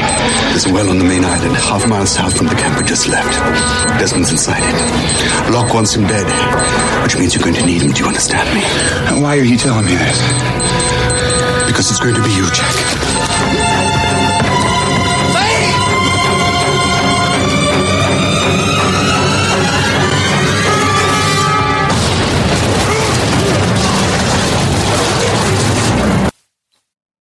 I, yeah. Here we Um, are. This is the, the first major threshold I think we have to cross. We we got to talk about the Sayid of it all. So, one of the things that is wild about this whole sequence is how fast and furious it goes down. That you don't, there isn't even. Now I'm just now I'm just imagining when Jack said we're not strangers, we're family. Now I'm imagining Dom Toretto saying that, You know, I can't get it out of my head. there isn't even, you know, a, there is no time to mourn Sayid yet, uh, but he has unequivocally exploded at this point in time. And the camera, you know, following Naveen Andrews' face and, and you know, some quasi slow motion during that. There's, uh, you know, I don't know if, if it's peace. It's certainly, there's calm with Sayid here. Where There's res- uh, resolve, I think is a good way to put it. Yeah, Yeah. resolve. And I think that for Sayid, this is in many ways the man of action, the person who knows exactly what to do in this moment in time. That the only way to save the most amount of his friends right now is to get the bomb as far away from them as humanly possible. But there will be no way of doing that without somebody dying. And Sayid's not asking. He's just going to do it. It is in many ways a very Sayid Jarrah way to die. Yeah, I mean, even outside of the legacy of Sayid, which we'll certainly get into here, let's talk about it's going to be you, Jack. What do you make of that line? Is that Sayid just having a good read of like, Jack, you're the one to carry the ball to the end zone here? Is it because Sayid maybe got like connected a bit to the source of the island, as it were, in coming back to de- going to death and coming back again? That like he has an innate sense that Jack is going to be the one to help save the day. What did you make of what ends up being Sayid's final line in this mortal plane? Yeah, I think that, you know, you're going to be the guy who protects this place. It's got to be you. You're going to be the one. You've been the one for this whole time, and it's going to be you. And I think that, you know, do we get the scene necessarily where Sayid is explain? Okay, so here's the candidates. This is the wall. This is why your name has a number next to it. No, but, you know, he's been exposed to the Loki camp for long enough at this point that if Sawyer knows, I don't know why we don't just imagine that Sayid might know. Doesn't, it's not a huge stretch for me to, to leap to Sayid thinking, Jack, you're going to be the one who arms up and goes up against the monster. It's going to be you. You need to get Desmond. You need to take care of this. I'll do my part. My part starts and ends right now. You got to carry the ball the rest of the line. Um, that's how I've always taken it. I've never really taken it as anything much deeper than that. I agree. And I think, you know, again, that also goes back to the fact that, you know, also, maybe irony of ironies, if we do ab- uh, agree that Jack's super CPR with the C was the thing to bring Sayid back to life, it's almost like he has his own boom moment, right? To Jack of like, it's time to let me go. Yep. I'm going off here. Thank you for everything that you did. But yeah, Sayid, in true MVP Sayid fashion, has an assessment of the situation, says, well, clearly John Loki wanted you dead, uh, wanted Desmond dead, which means that he's important. Jack, I've trusted you all these years. We've had our misgivings sometimes, but you can do it. I'm going the rest of the way. Uh, and, you know, it's, it's a big, I guess you could say heroic ending, albeit a rash one for a character that has spent the past little bit of time sort of lying in this purgatorial meh-ness. But I guess now that we're we're through it, reflect to me, Josh, on specifically the Sayid season six arc before we get into his overall arc here. Like now, it's been a, a widely decried thing in season six, right? Zombie Sayid, as Sawyer put it last episode. Now that we have been through it episode by episode, what are your thoughts on it? Is it better than you thought? Worse than your thought? Somewhere in between? It's definitely not worse than I thought. Um, it's not much better than I thought. Uh, I think that it is, it's, you know, it's definitely among the things for the final season that I wish was done better. Uh, and I think that, you know, a lot of just the time that we're spending with Sayid in the final season feels like either material that could have been more pronounced or material that did not necessarily have to happen at all. Um, but I think that there is something really beautiful to be taken away from the story of the guy who was told that you are evil and you are terrible and you're just a weapon to be pointed in the direction of the targets. Uh, and that is that. And this person, you know, if not knowingly rejecting that, you know, with every, uh, you know, standing up in defiance and, uh, you know, being, I'm, I'm better than that. I'm not that. I don't think that he does that in this moment, but I think that his actions speak that. Uh, I think his actions here of, I'm going to save my friends and I know exactly how to do that and I'm getting this away from them. Um, this, you know, final wake up that he gets to do. I do think that that's powerful and I like that it's played in sort of an action packed, heroic way. I say that and I want to acknowledge, uh, that this came our way from uh, the great Felipe, uh, Mm-hmm. some feedback uh, where Felipe said, I'm sure someone can discuss it more eloquently than I can, but I do think it's important to touch on the problematic imagery of Sayid's final moments in this episode. I love Lost, but Sayid's story doesn't always hold up. Um, I am certainly not the right person to also speak, uh, you know, completely uh, with uh, with authority on the subject matter. I will say that Sayid Jarrah was a groundbreaking character for so many reasons. One of them being um, having this uh, heroic Iraqi man on television at a time where uh, America was at war uh, with Iraq, and such a, a, horrible, horrible thing um, was such a such an incredible, refreshing character and an important character in media,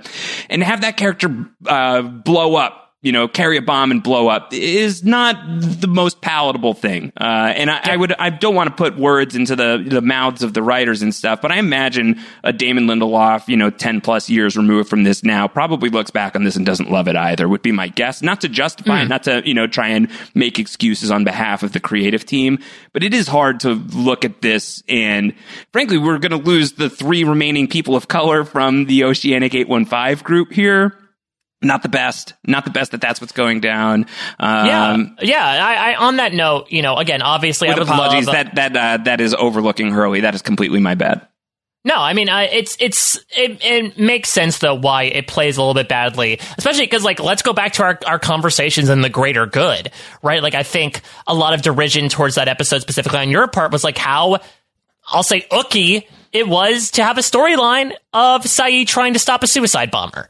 Uh, Right. You know, this idea of this duality of Sayid, like you said, really subverting a lot of tropes about Middle Eastern characters in 2004. And here's something where he tries to stop a terrorist attack. Almost feels like you're undoing some of that good work. It's no excuse, but I would definitely chalk it up to ignorance. I think there are certainly a lot of things, a lot of characters whose stories could have probably been told on Lost in even a better way were the writers' room more diverse from a gender perspective, uh, from a ethnicity perspective, from a sexuality perspective, from just an experience perspective.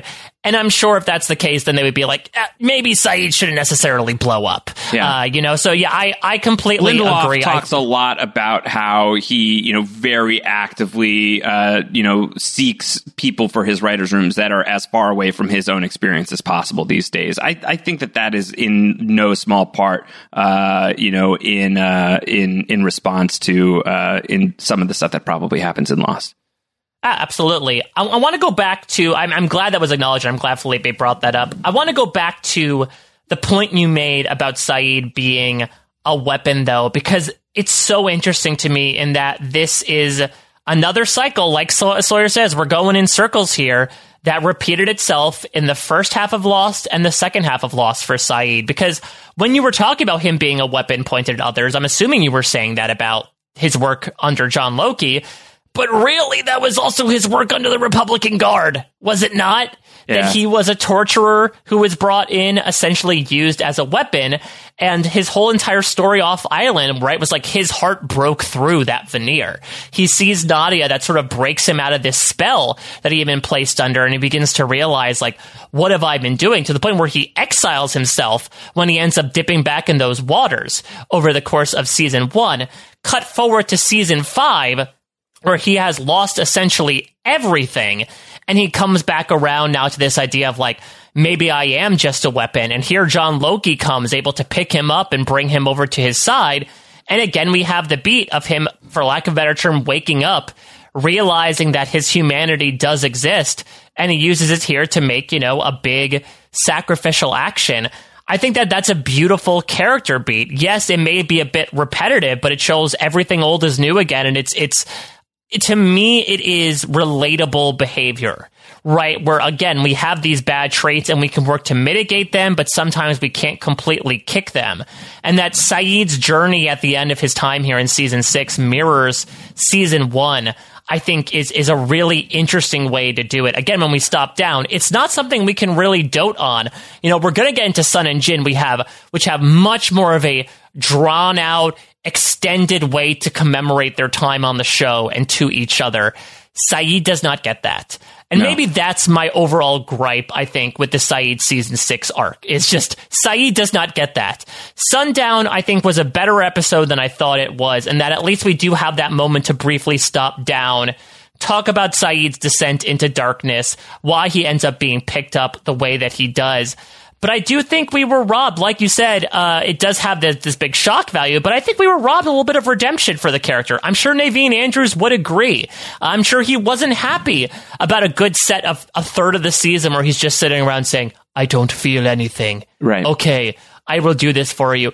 It sucked to see the character like that. And I can understand, I think you made a lot of great metaphors about like comparing it to addiction and falling off the wagon and dipping back in and trying to like pull yourself out of its own sort of form of molasses esque water.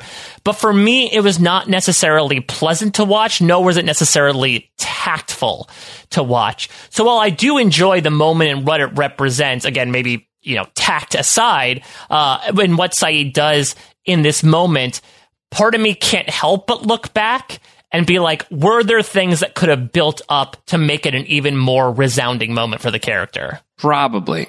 Uh, I would say almost definitely, and I and I think that that's fair, and I think that this is such an important character who just leaves. There's no Sayid. I mean, we can we could play the next sound Yeah, and, and keep it. talking about it because you know the bomb has blown up. Now everything is happening. Uh, Frank's gonna get knocked out. Terrific. Uh, you know, and Well, not not only knocked out, I recall, and the extended break of Across the Sea did not help this.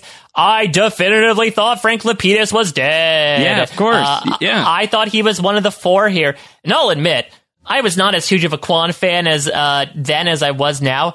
I kind of was saddest for Frank Lapidus. Is Well, that bad to say? They do it. They do it very suddenly, and so you do think that Frank just got broadswiped with all the people who die here. Uh, so he just gets hit, but he's fine. He gets hit with a door, an exploding door, and he's fine. He also Uh, apparently, like you would imagine, sinks to the bottom of the ocean, or at least like gets pretty far down there, and is still able to swim out and be fine. how he pulls this off is truly amazing. Um, but Sun is is pinned. It's pandemonium. Jin needs Sawyer's help. I think Sawyer uh, it has not gotten knocked out yet, but it's just everything is going insane.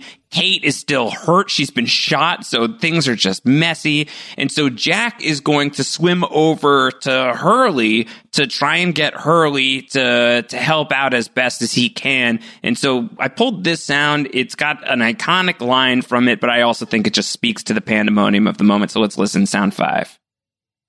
Hurley! Hurley! You gotta take Kate out of here. What about everybody else? I'll take care of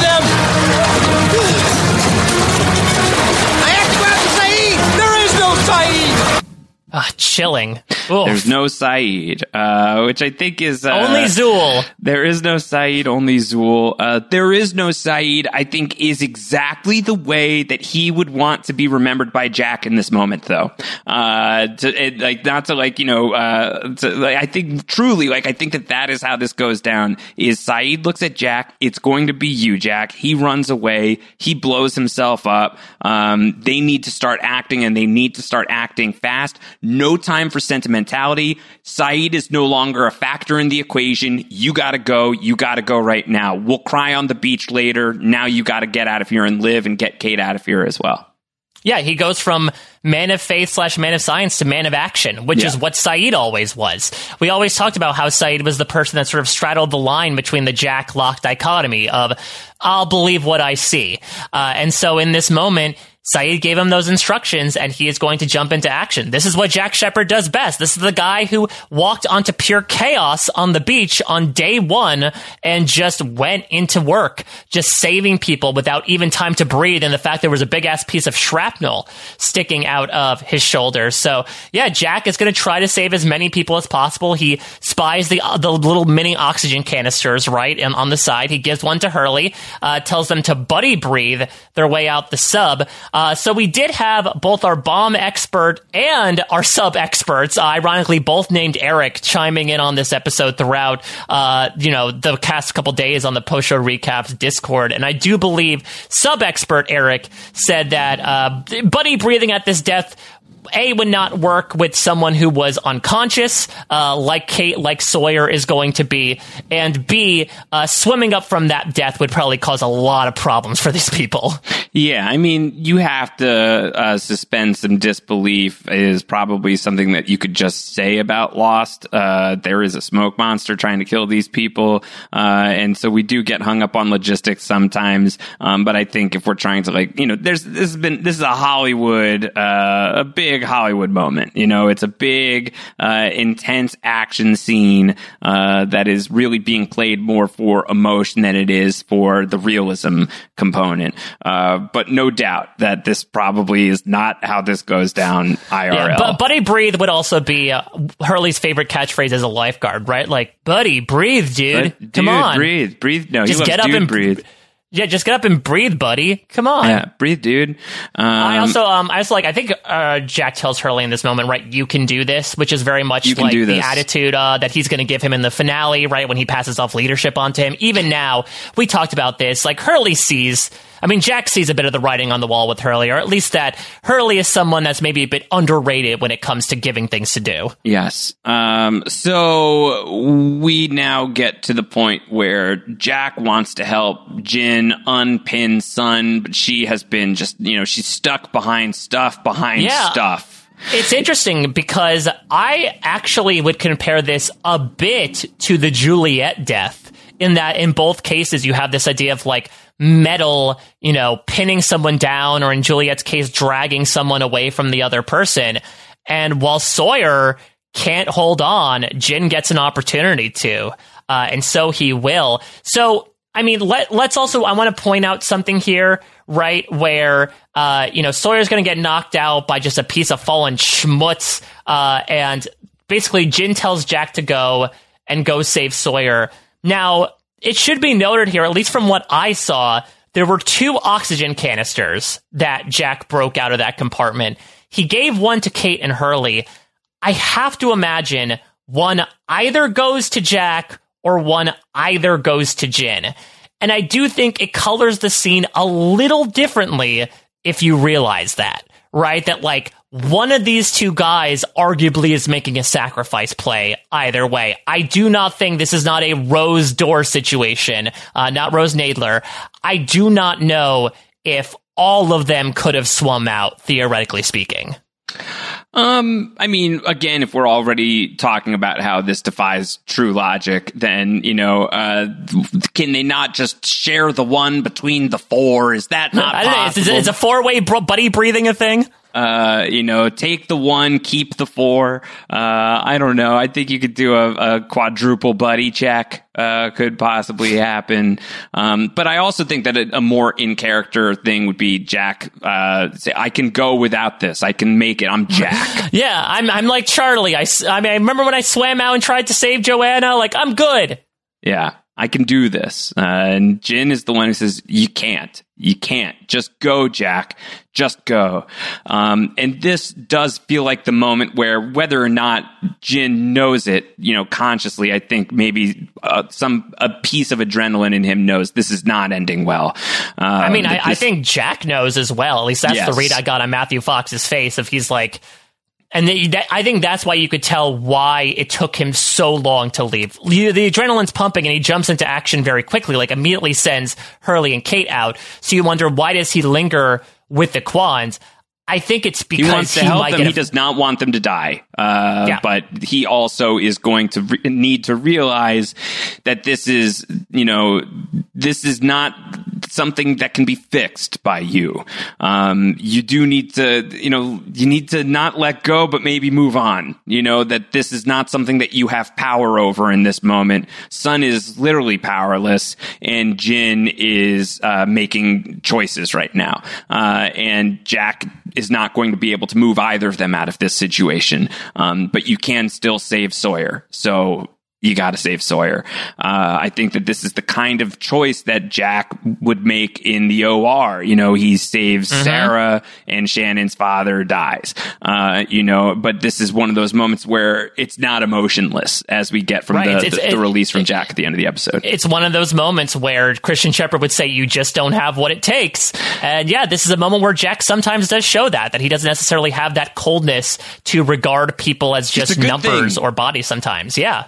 It's a good thing. Um, but it's going to happen. Um, we got to do the thing. Uh, Okay, so this is it. Uh, you know, skip ahead if you need to. If you are gonna uh, cry, uh, I certainly understand the the impulse. We'll see what happens to us here. Uh, this is sound number six. Jin. You have to go. No. I can do this. No, no, you can't.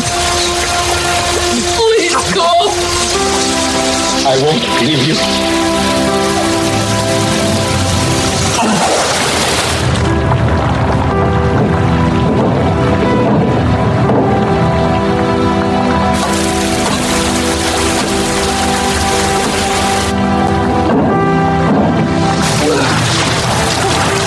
I'm gonna get you out of here.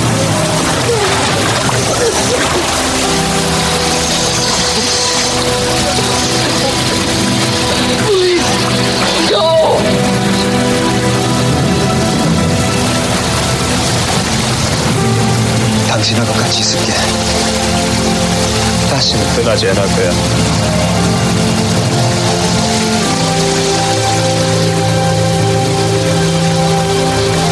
I love you, son.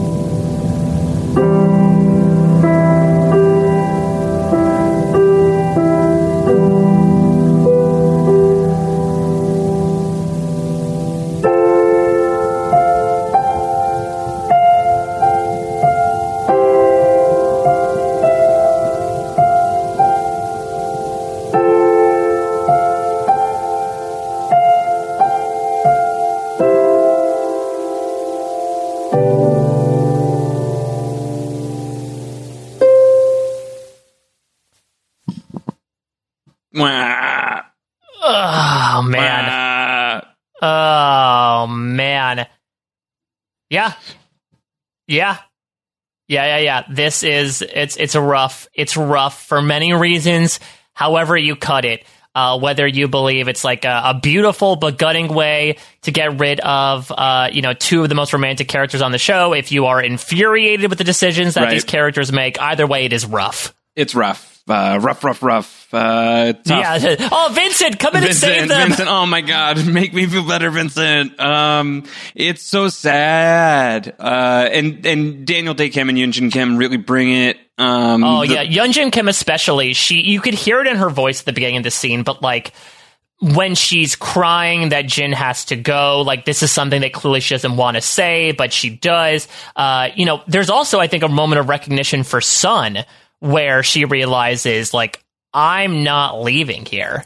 You know, Yeah. this is it for me. And you see it on her face, and it is incredibly palpable. And it's just a huge reminder of how, even if the script sometimes gave them a disservice, whether due to language barriers, lack of story, whatever. God, these two are such good actors. Such good Es- actors. especially together. Like again, for all I said about sort of the neutered, platonic, six feet apart aspects, uh, Christian school dance of it all, with its pre- their previous two scenes.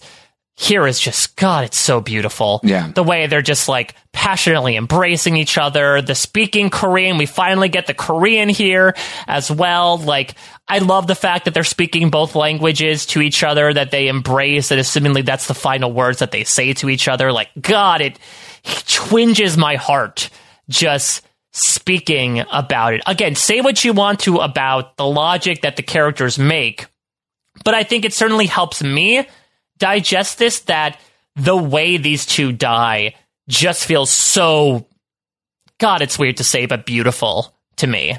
Yeah. Um, I, you know, uh, am am not a parent, and I cannot do, I cannot weigh in on the Jin is is horrible for abandoning Ji Yeon in this moment thing, other than to say, um, you know, I think if you're mad at the writing, I get that of like the of the situational stuff. You're like, I get that, and I think that there are probably ways to do this that are um, maybe even more thematic and less problematic in that regard. Um, but you know, this is again, this is this is what we get, um, and I and I and I do get it from Jin's perspective of time is running out. There are no good choices here. They have been away from each other for all of this time. He did not want her to come back, and this is why. And his worst fear is playing out in front of him. Um, I think it's possible that if the if the shoe was on the other foot, maybe Sun just leaves and Jin stays. I think mm. I think is possible. I, d- I don't know. Like, Ju- Sun literally had to be dragged away kicking and screaming uh, when Jin was on that freighter my, the first time. My rewrite for this might be that um, that Sun lives and Jin does not. My rewrite might be that uh, that you know the whole like Sun came back to find her husband to you know if there's even a chance that he's alive and so she sees him and she knows he's alive and they have this time together and then he's you have to go you have to leave you have to you have to raise our child you have to be strong for her i think that there's some power to that and to have a son come from the other side of that I I I don't know. I slightly disagree if it's in the format of season six that we are right now. I would say I'm fine with that if the two had had more time together. Cause then that would have, I felt actually, in my opinion, cheaper. To be like, yeah, I saw your dad for like two minutes and then I had to leave. Uh, that would have felt actually, I think, a little less fulfilling. If they had spent more time together, then I, I would have understood it, right? It's almost like, you know, getting to visit a, a deceased loved one and like checking in with them for a day or so and then Yeah. they, they disappeared. That's the feeling that I, I would have gotten.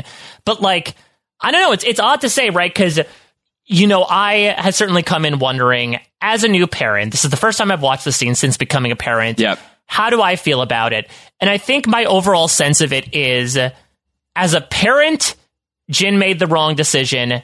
As Jin Kwon, Jin made the right decision. yeah Because Yeah. that's the, the the the matter. The fact of the matter is, yes, abandoning a child to be orphaned is objectively terrible. I, I think Eric Davison said it's an unforgivable decision, but I don't think this is like a, a you know Jin. It's weird to say Jin isn't really a father. Like let me let me put it bluntly, Jin has not met his daughter. He has not become available in her life for three years. From an emotional perspective, he has spent the past three years trying to divorce himself from that life that seemingly moved on without him. Right? That's the speech he gives to Locke in this place's death. Tell Sun, I'm no longer here. I do not want her to come back. It's an incredibly hard decision that he has to make. Yeah, he saw some photos on a digital camera and it would have been nice for him to see. But at the end of the day, this it's Sun. Sun is the one who he has lived for. Sun is the one he has done so many things for for so long that it just didn't ring true to the character for me in this moment for him to be like, all right, I will take care of our daughter. Goodbye. Like that to me doesn't feel like something Jin in this moment would do. Now look, I'm sure Daniel Dae Kim himself would have said if Jin had the entire day to think about it, he would have left Sun behind and gone after his daughter. But it was a spur of the moment decision. And to be candid, I do not begrudge Jin for what he did, considering where he is in his life and considering the fact that he had just gotten Sun back specifically. Jiyeon is an incredible part of his life. I'm sure he is proud of being able to have a daughter, especially when he realized that he could no longer have one. Uh, you know, to get that news must be earth shattering, but she is just a picture on a camera. This is a living, breathing person. Your living, breathing person in front of you. I cannot imagine the pain with which it would be to leave this person behind for the unknown. Yeah. I put myself in the shoes of uh, from from the marriage perspective, and I just I can't I cannot imagine anything stopping me from staying uh, in in that. But I but I don't I don't have that other piece. I have no plans to have that other piece right, again, now. like again, you know? if, if if you come in and you say, you know, this guy abandoned raising his child, then uh, yeah, I think it makes all the sense to trash Jin of like, what the hell are you doing? It's a selfless decision. But honestly, like, I really do think it's much more nuanced than that. And I think also, let me be honest here again. Well, I guess while I'm, I'm cleaning the hot takes, uh, from a thematic perspective, it makes no sense in the world for me for Jin to leave her behind yeah. in many ways. One of them being when the plane crashed, when Oceanic 815 crashed, there were three couples of people who knew each other, right? There were some people who uh, might have run into each other, some were related, but three couples knew each other. Boone and Shannon died on the island. They they did not they you know Shannon existed for a bit of a time without Boone, but essentially they both died in the same location. Michael and Walt left the island together. Though there was a separation afterwards and Michael ends up coming back, Michael and Walt left the island together. I don't I don't think I would like it if one left and one stayed. Uh, I think it is intrinsically tied back to this idea of everything old is new again. God, I hate using a DJ Dom quote here, Josh, but they came with each other. They, I think it makes sense that they're leaving with each other. Uh, it, it would frankly, I think, feel a little weird to me if one person ends up surviving flying off on that Ajira plane and the other person gets left behind. I think it's beautiful that these two people touched down together. Their lives were in such different places. Sun was going to leave Jin and made a decision at the last minute to get on this plane. Now they are here. They are together once more, but they are not bound by location, right? They are bound by choice. They are looking each other in the eyes, saying they loved each other effortlessly, you know, finally seeing through all the BS that they've gotten through from both from Mr. Paik all the way through to the to the white lights flashing. They finally found each other. And so I, I it just makes sense to me from the character arc perspective for them to die together as well.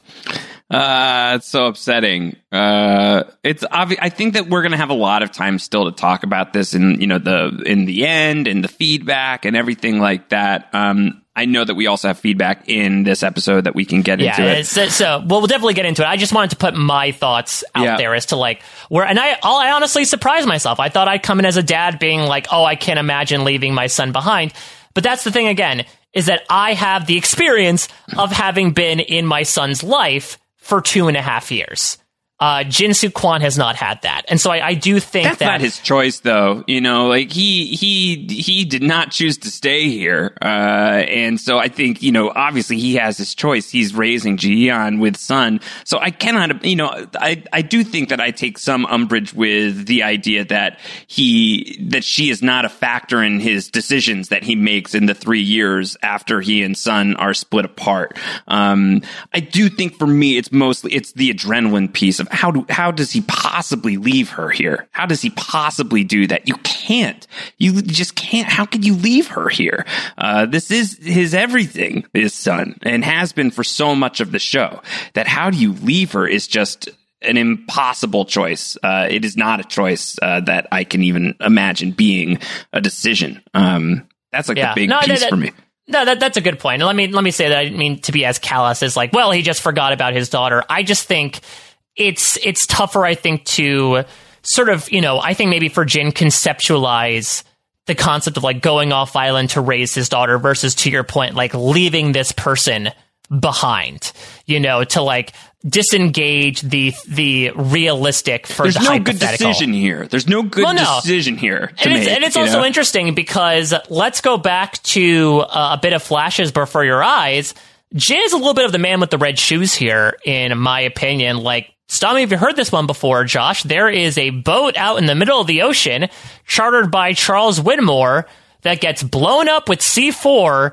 And Jin-Soo Yeah. Kwon is on it, you know, and let's even go back to the raft, To the raft. Uh, and what happens to, to Jin Yep. as well. Like, part of me wonders, Final is this from a.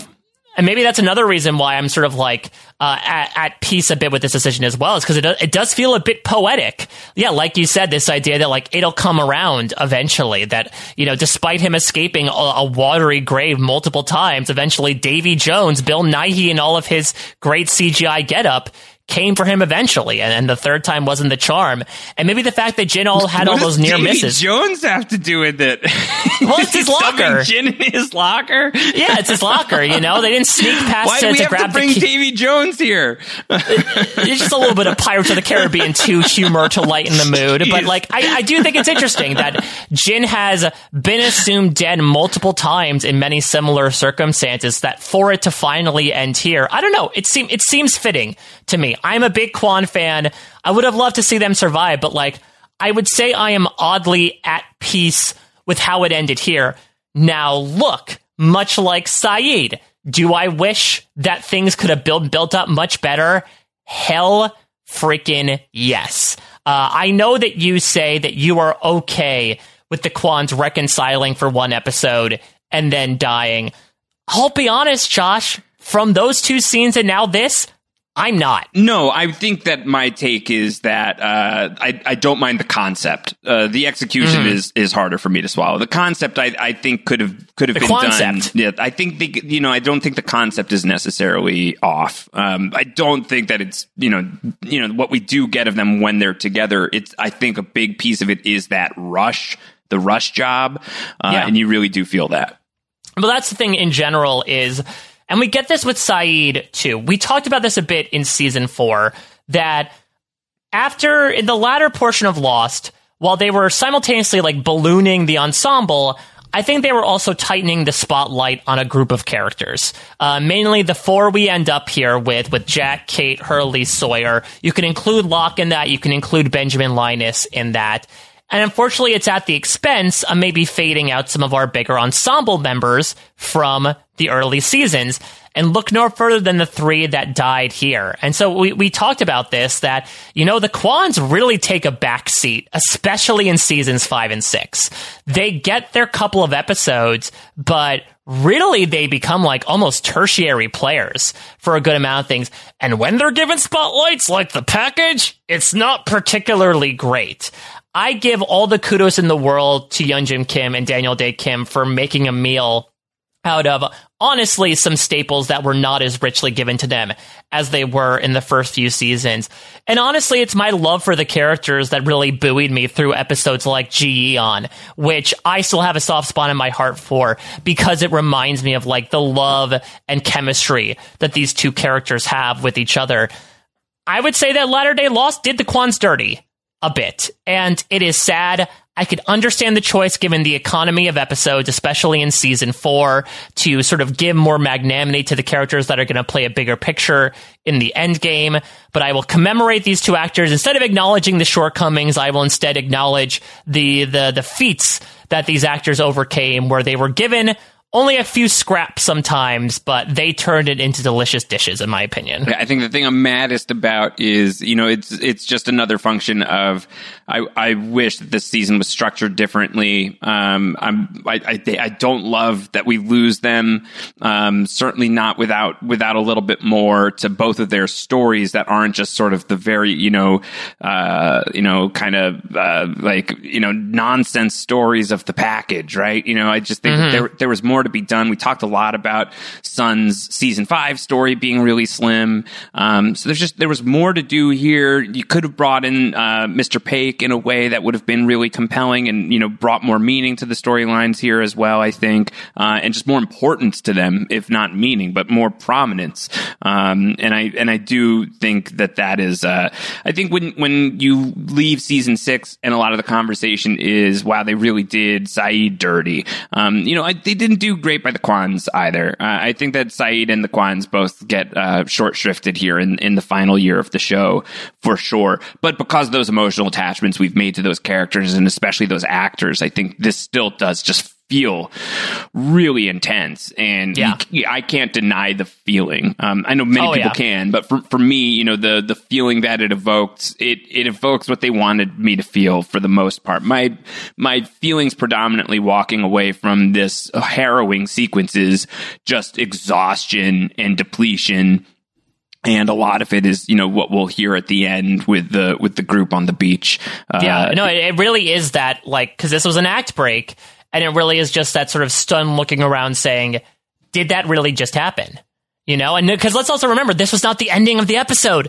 This was the the second to last act, and they did all of this. It is one of the most harrowing sequences I have ever seen on television. Just so much brutality in a show that, yeah, would really rug pull sometimes, but man, this is dark. This is incredibly dark. And again, though the the the way that they personify the Kwons dying is like incredibly romantic, I would say. Though again, some might say selfish, understandably so. Like it still has such a dark tinge to it. Even looking at that final image, right, of we have all these slow mo shots underwater of the sunken sub, and then it pans to, to Sun and Jin holding hands. I mean, it's incredibly beautiful because it's a representation of the fact that, right, they couldn't hold each other, they couldn't find each other. Now they have through the language of physical touch, but then they separate. And it's almost like a representation of, yeah, they did this, but inevitably, right, something dark had to happen. It's almost a representation of the sideways as well, right? They found each other and now they're going to separate from each other. It's not like they're going to be without each other in the Flash sideways, but they certainly will not have memories of what happened here. It's a beautiful, haunting image, but it's also like a surprisingly cruel one at the same time of they had this moment at unification and inevitably ma- nature made them drift apart again. Yeah, it's horrible. it's just Uh, let, let me also note here because Jim Fells obviously did not have time to do a video because he is a new daddy, but uh, he did write in in his email about some music behind the sequence that I thought might be interesting. Uh, so he says the soundtrack that plays during this sequence, which is called SS Lost Tanic, is so great. Throughout the scene, what I've been calling Locke's journey motif plays, but rather than epic and heroic, it's dissonant and unsettling. This motif also plays when the man in black crawls out of the water and starts shooting at Widmore's crew, quite possibly the coolest soundtrack moment on the show.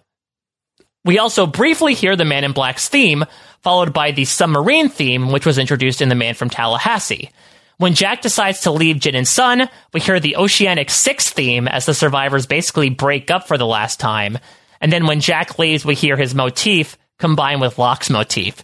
So again, in an incredibly rich, complicated sequence, there's even musical stuff built on top of that as well, right? Between introducing the Man in Black's influence, despite the fact that he's not there, he has certainly made his impact, the submarine stuff, and then a really, you know, sad reprise of the Oceanic Six theme as Jack vowed to bring them back together. He did, but for a fleeting moment as once again they are ripped apart.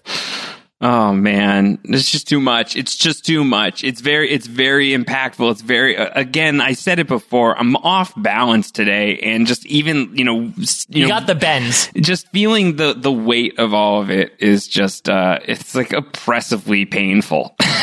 to be totally honest, it's oppressively painful, uh, and I think that that is what they want you to feel. So, mission accomplished. Good job, folks. You did it. Uh, Mhm. And you know, ten plus years later, I'm still, I'm still feeling it. Um, we got to leave the submarine. We got to start wrapping up the episode. We go to the final sideways scene, uh, and we're kind of Uh, putting a, a bow on the on the Jack and Locke stuff.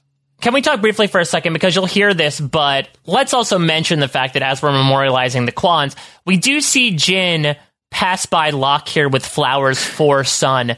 What do you make of this decision? Because I've heard uh, both sides of the matter. Part of me likes it. Um, part of me likes that you get, you know, especially in, uh, you know, retroactively, uh, that there is, uh, you know, something of a, you know, there's life after this. You know, Mhm. life doesn't just stop I mean, literally, that's the purpose of the Flash Sideways. life and death you know and so i think that that is that is nice um i i don't mind it i think that some people have major issues with it it's almost in you know in hindsight there is something nice about the fact that there is still more for jin and sun um after their horrible horrible deaths It's it's Um, almost like a almost like a confirmation from the writers, right? Like, don't worry, they're not gone forever. We're still going to see them. yeah, Almost. Yeah. Uh, so I think I think that there is, uh, yeah, I think that there's absolutely uh, a piece of that. That there's you know something, but there's also something that's like additionally painful about it. Uh, so I think it serves uh, a couple of different purposes. But let's listen to the scene with Jack and Locke. I think that this is a really powerful scene in uh, the sense of how these two are meeting each other in this moment right before they ship off to whatever is beyond the great beyond. Uh, let's listen in sound number seven. Mr. Locke. I'm glad I caught you. Hadn't had a chance to say goodbye yet. Well, goodbye. then thanks again, Dr. Shephard.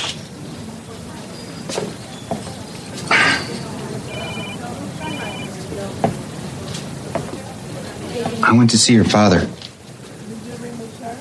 No. What? When you didn't want the surgery, I felt like I had to understand why. And, uh, you know, I thought that if I could find out why you're in this chair, that maybe I was in a plane crash. I had had my my private pilot's license for a week, and uh, I begged my father to be my first official passenger. He was t- terrified of flying. But I looked him right in the eye and I told him he could trust me. We barely got off the ground. I, I still don't. Re- I don't remember what I did wrong. But it was my fault. It was my fault that this man who I loved more than anything will never walk or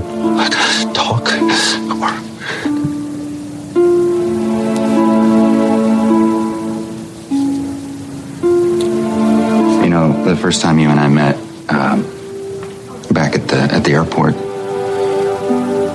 you told me that my father was gone, and uh, it hurt to hear that, but I knew you were right.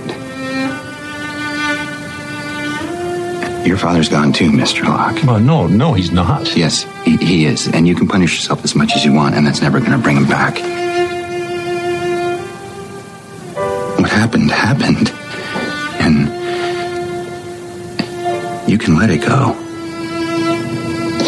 What makes you think letting go is so easy? It's not.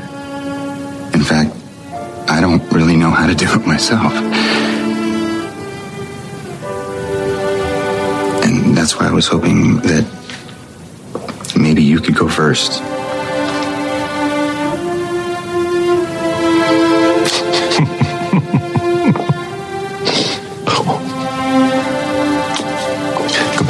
Shephard.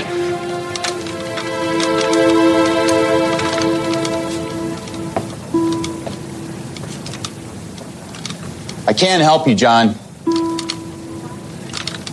I wish you believed me.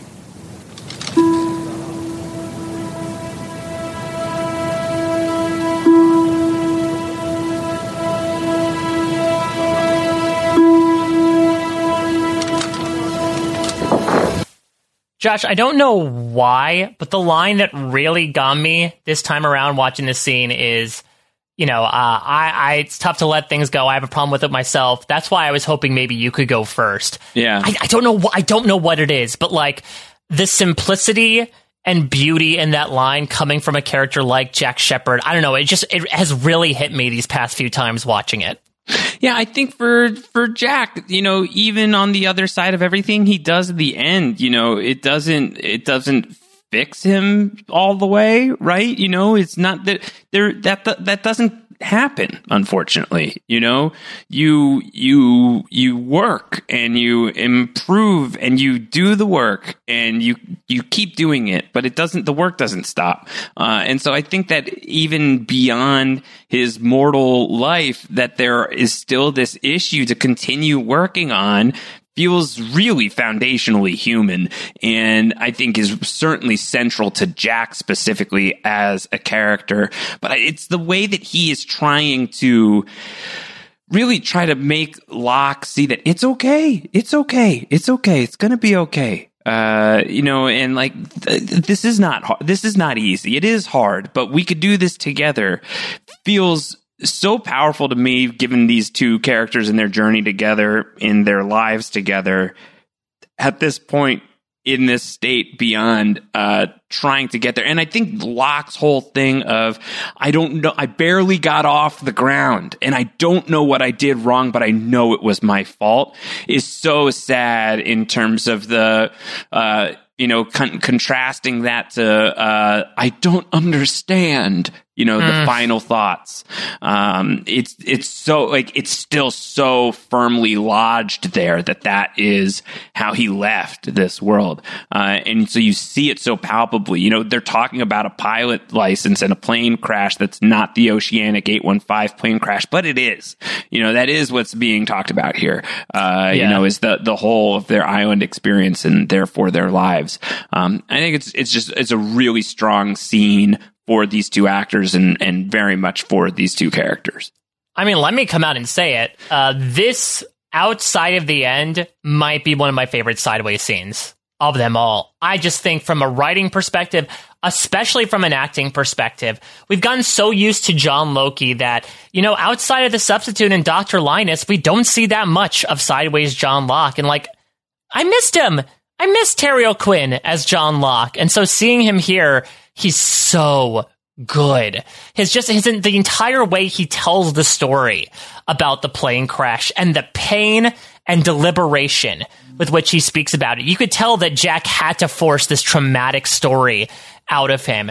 And the way he tells it, it's that, it's that relatable frustration, the way have seen on John Locke. I'm sure the fact that he doesn't remember probably hits him the hardest, right? Cause like if there's an actionable thing that he could fix, that's something he could fixate on, but now he, ironically enough, has to fixate on the fact that there is nothing to fixate on. Uh, I love the symmetry in him talking about how his dad was nervous to fly. He looked him in the eye and said he could trust him, and then they went down. It's very similar to what happened with the bomb, right? Jack looks Sawyer in the eye, says, You can trust me.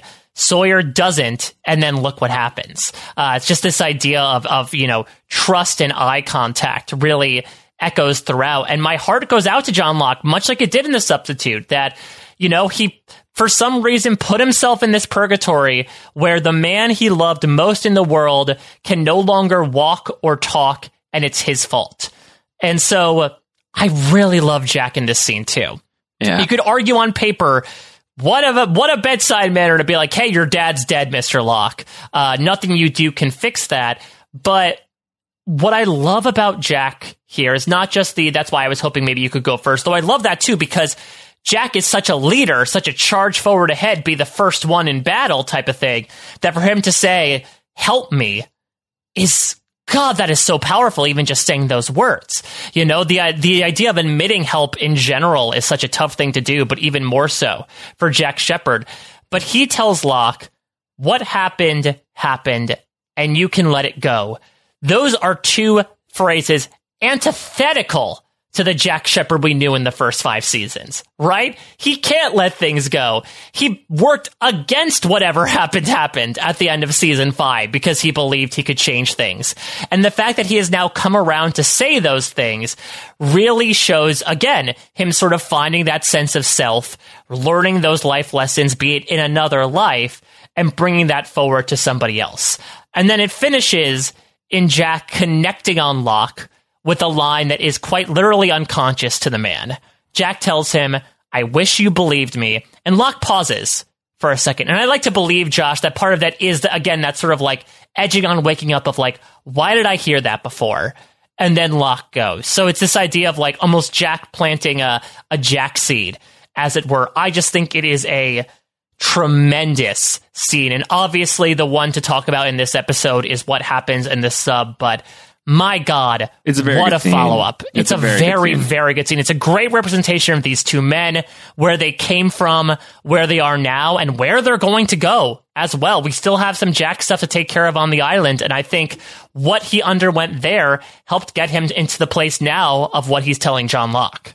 So let's go back to the island and let's listen in on what Jack still has to do because the answer, unfortunately, to that question is break some very hard news to his friends that their other friends are no longer alive. This is sound number eight.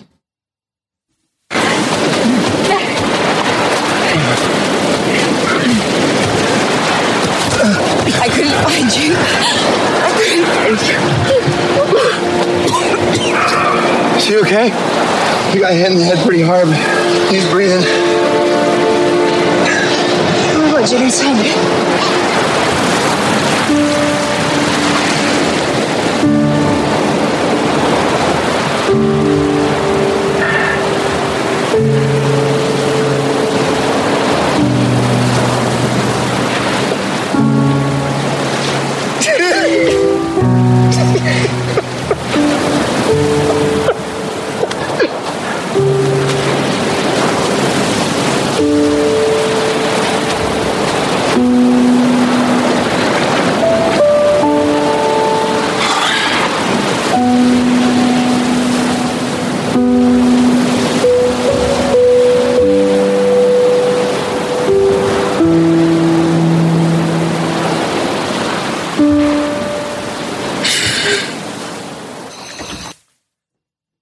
This is how the episode should have ended. Yeah, and, and it ends with the John Loki scene of "It sunk. I'm going to finish what I started," uh, and very clearly it ends that way because uh, it's setting up across the sea, uh, which will be you know so focused on the Man in Black as a young person, as a as special, uh, and so I get why it ends that way.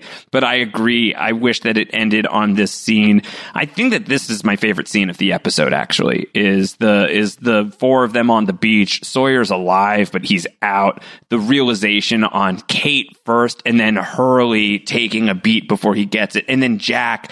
I cannot be in front of these people. They cannot see this from me. So I need to pull it together. Sayid told me I'm going to be the guy. I need to to get it going.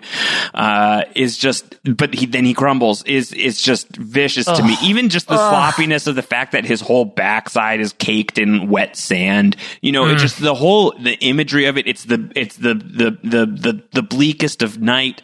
Um, it is just so it is so emotionally devastating, and to live like this is finally the moment where you can breathe.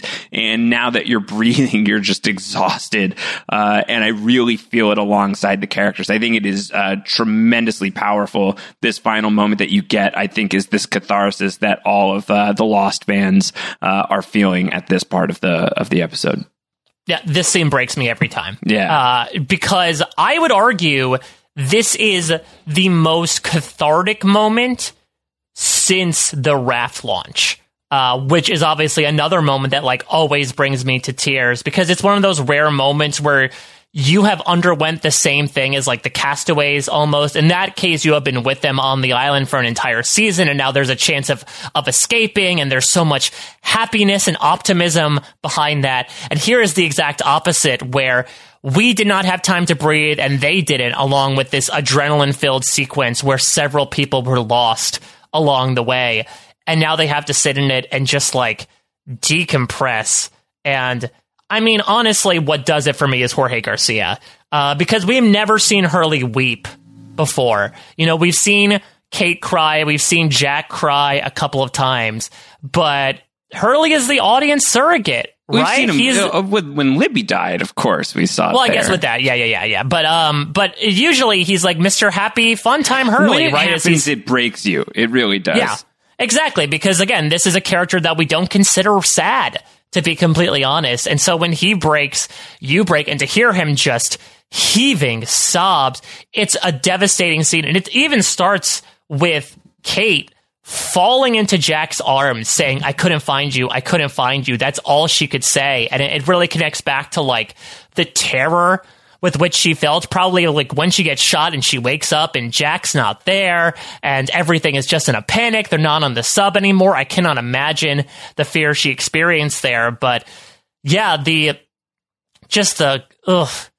the the the way in which Jack walks away from this incredibly grievous bunch and has to look up at the sky and cry, feeling like he failed his mission, but he still has work to do. Just like the incredibly complicated feelings about that, that, you know, he has to stay strong in front of this group, but in private, he is absolutely broken inside for what he just had to do is heart shattering in so many ways. And I really wish that's how it ended, not only because it's a really just beautiful, silent way to do it, but because it allows us to live with those characters for a bit, right? For us to just really end on this group of heroes. It sort of is this, and then there were one vibe as well of we had this group back together temporarily. We keep losing all these people from our main ensemble, and now we're left with Jack, Kate, Sawyer, and Hurley. Ironically enough, Josh, all the way back in the season two finale, these four people were brought to the Pala Ferry docks on the way to Hydra Island. Here they are on the way back from Hydra Island in a very sad spot. And there is this moment, at least in my opinion, where I think he and a lot of a lot of us look around and say, "This is all that's left."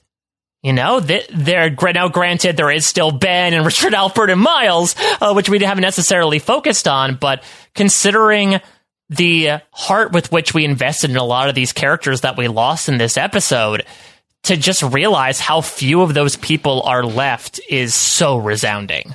Yeah, it's it's it's a nightmare. It's a nightmare. Uh, but it is also in in a meta way. It is representative of folks. I don't know what you expected. We're we've got you know at that point three episodes left. You know, for us, we've got two episodes Yeah. left. We You already shit's passed the episode real. called Happily Ever After. We're You know, not going it's- there. It's very real, and this show is ending, and these lives are even the ones who live, even the ones who make it. Their lives, as far as you are concerned, are ending because you won't see them again. So it's happening. So, uh, you know, are you upset right now? Are you crying? Well, then, you know, to some extent, mission accomplished, uh, which is, uh, you know, devastating, utterly, utterly, utterly devastating. Uh, we will weigh in on the devastating impact of the candidate as we do our 4.2 fish biscuits. Uh, when we come back, we'll do feedback as well. We've got MVPs and LVPs still to sort out, so don't go anywhere. We'll be back after this commercial break. Judy was boring. Hello. Then Judy discovered ChumbaCasino.com. It's my little escape. Now Judy's the life of the party. Oh, baby, Mama's bringing home the bacon. Whoa, take it easy, Judy. The Chumba life is for everybody. So go to ChumbaCasino.com and play over 100 casino style games. Join today and play for free for your chance to redeem some serious prizes.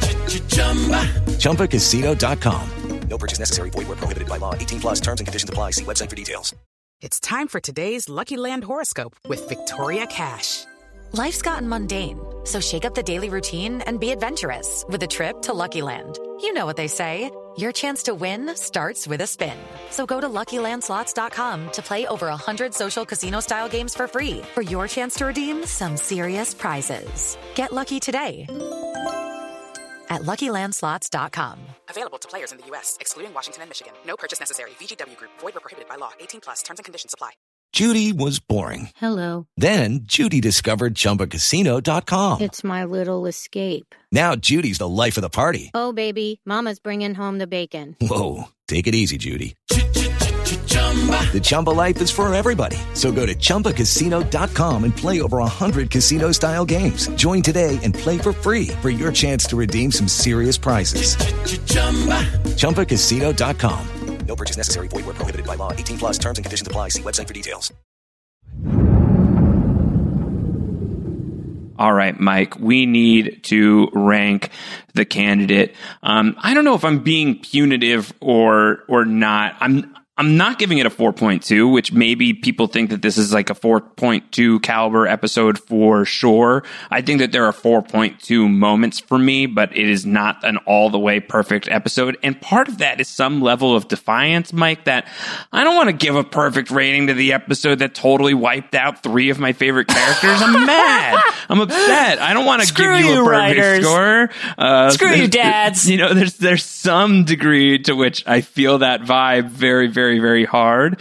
Um, I think that there are some some logistical questions about uh, did this need to happen this way? It, there's th- this episode gets me reflecting and sort of when I'm on the other side of the sadness and getting into a little bit of the man, but this could this it didn't have to go this way. It didn't have to feel this way. That I think that I get into a little bit of coulda, shoulda, woulda, or at least I am on on this round.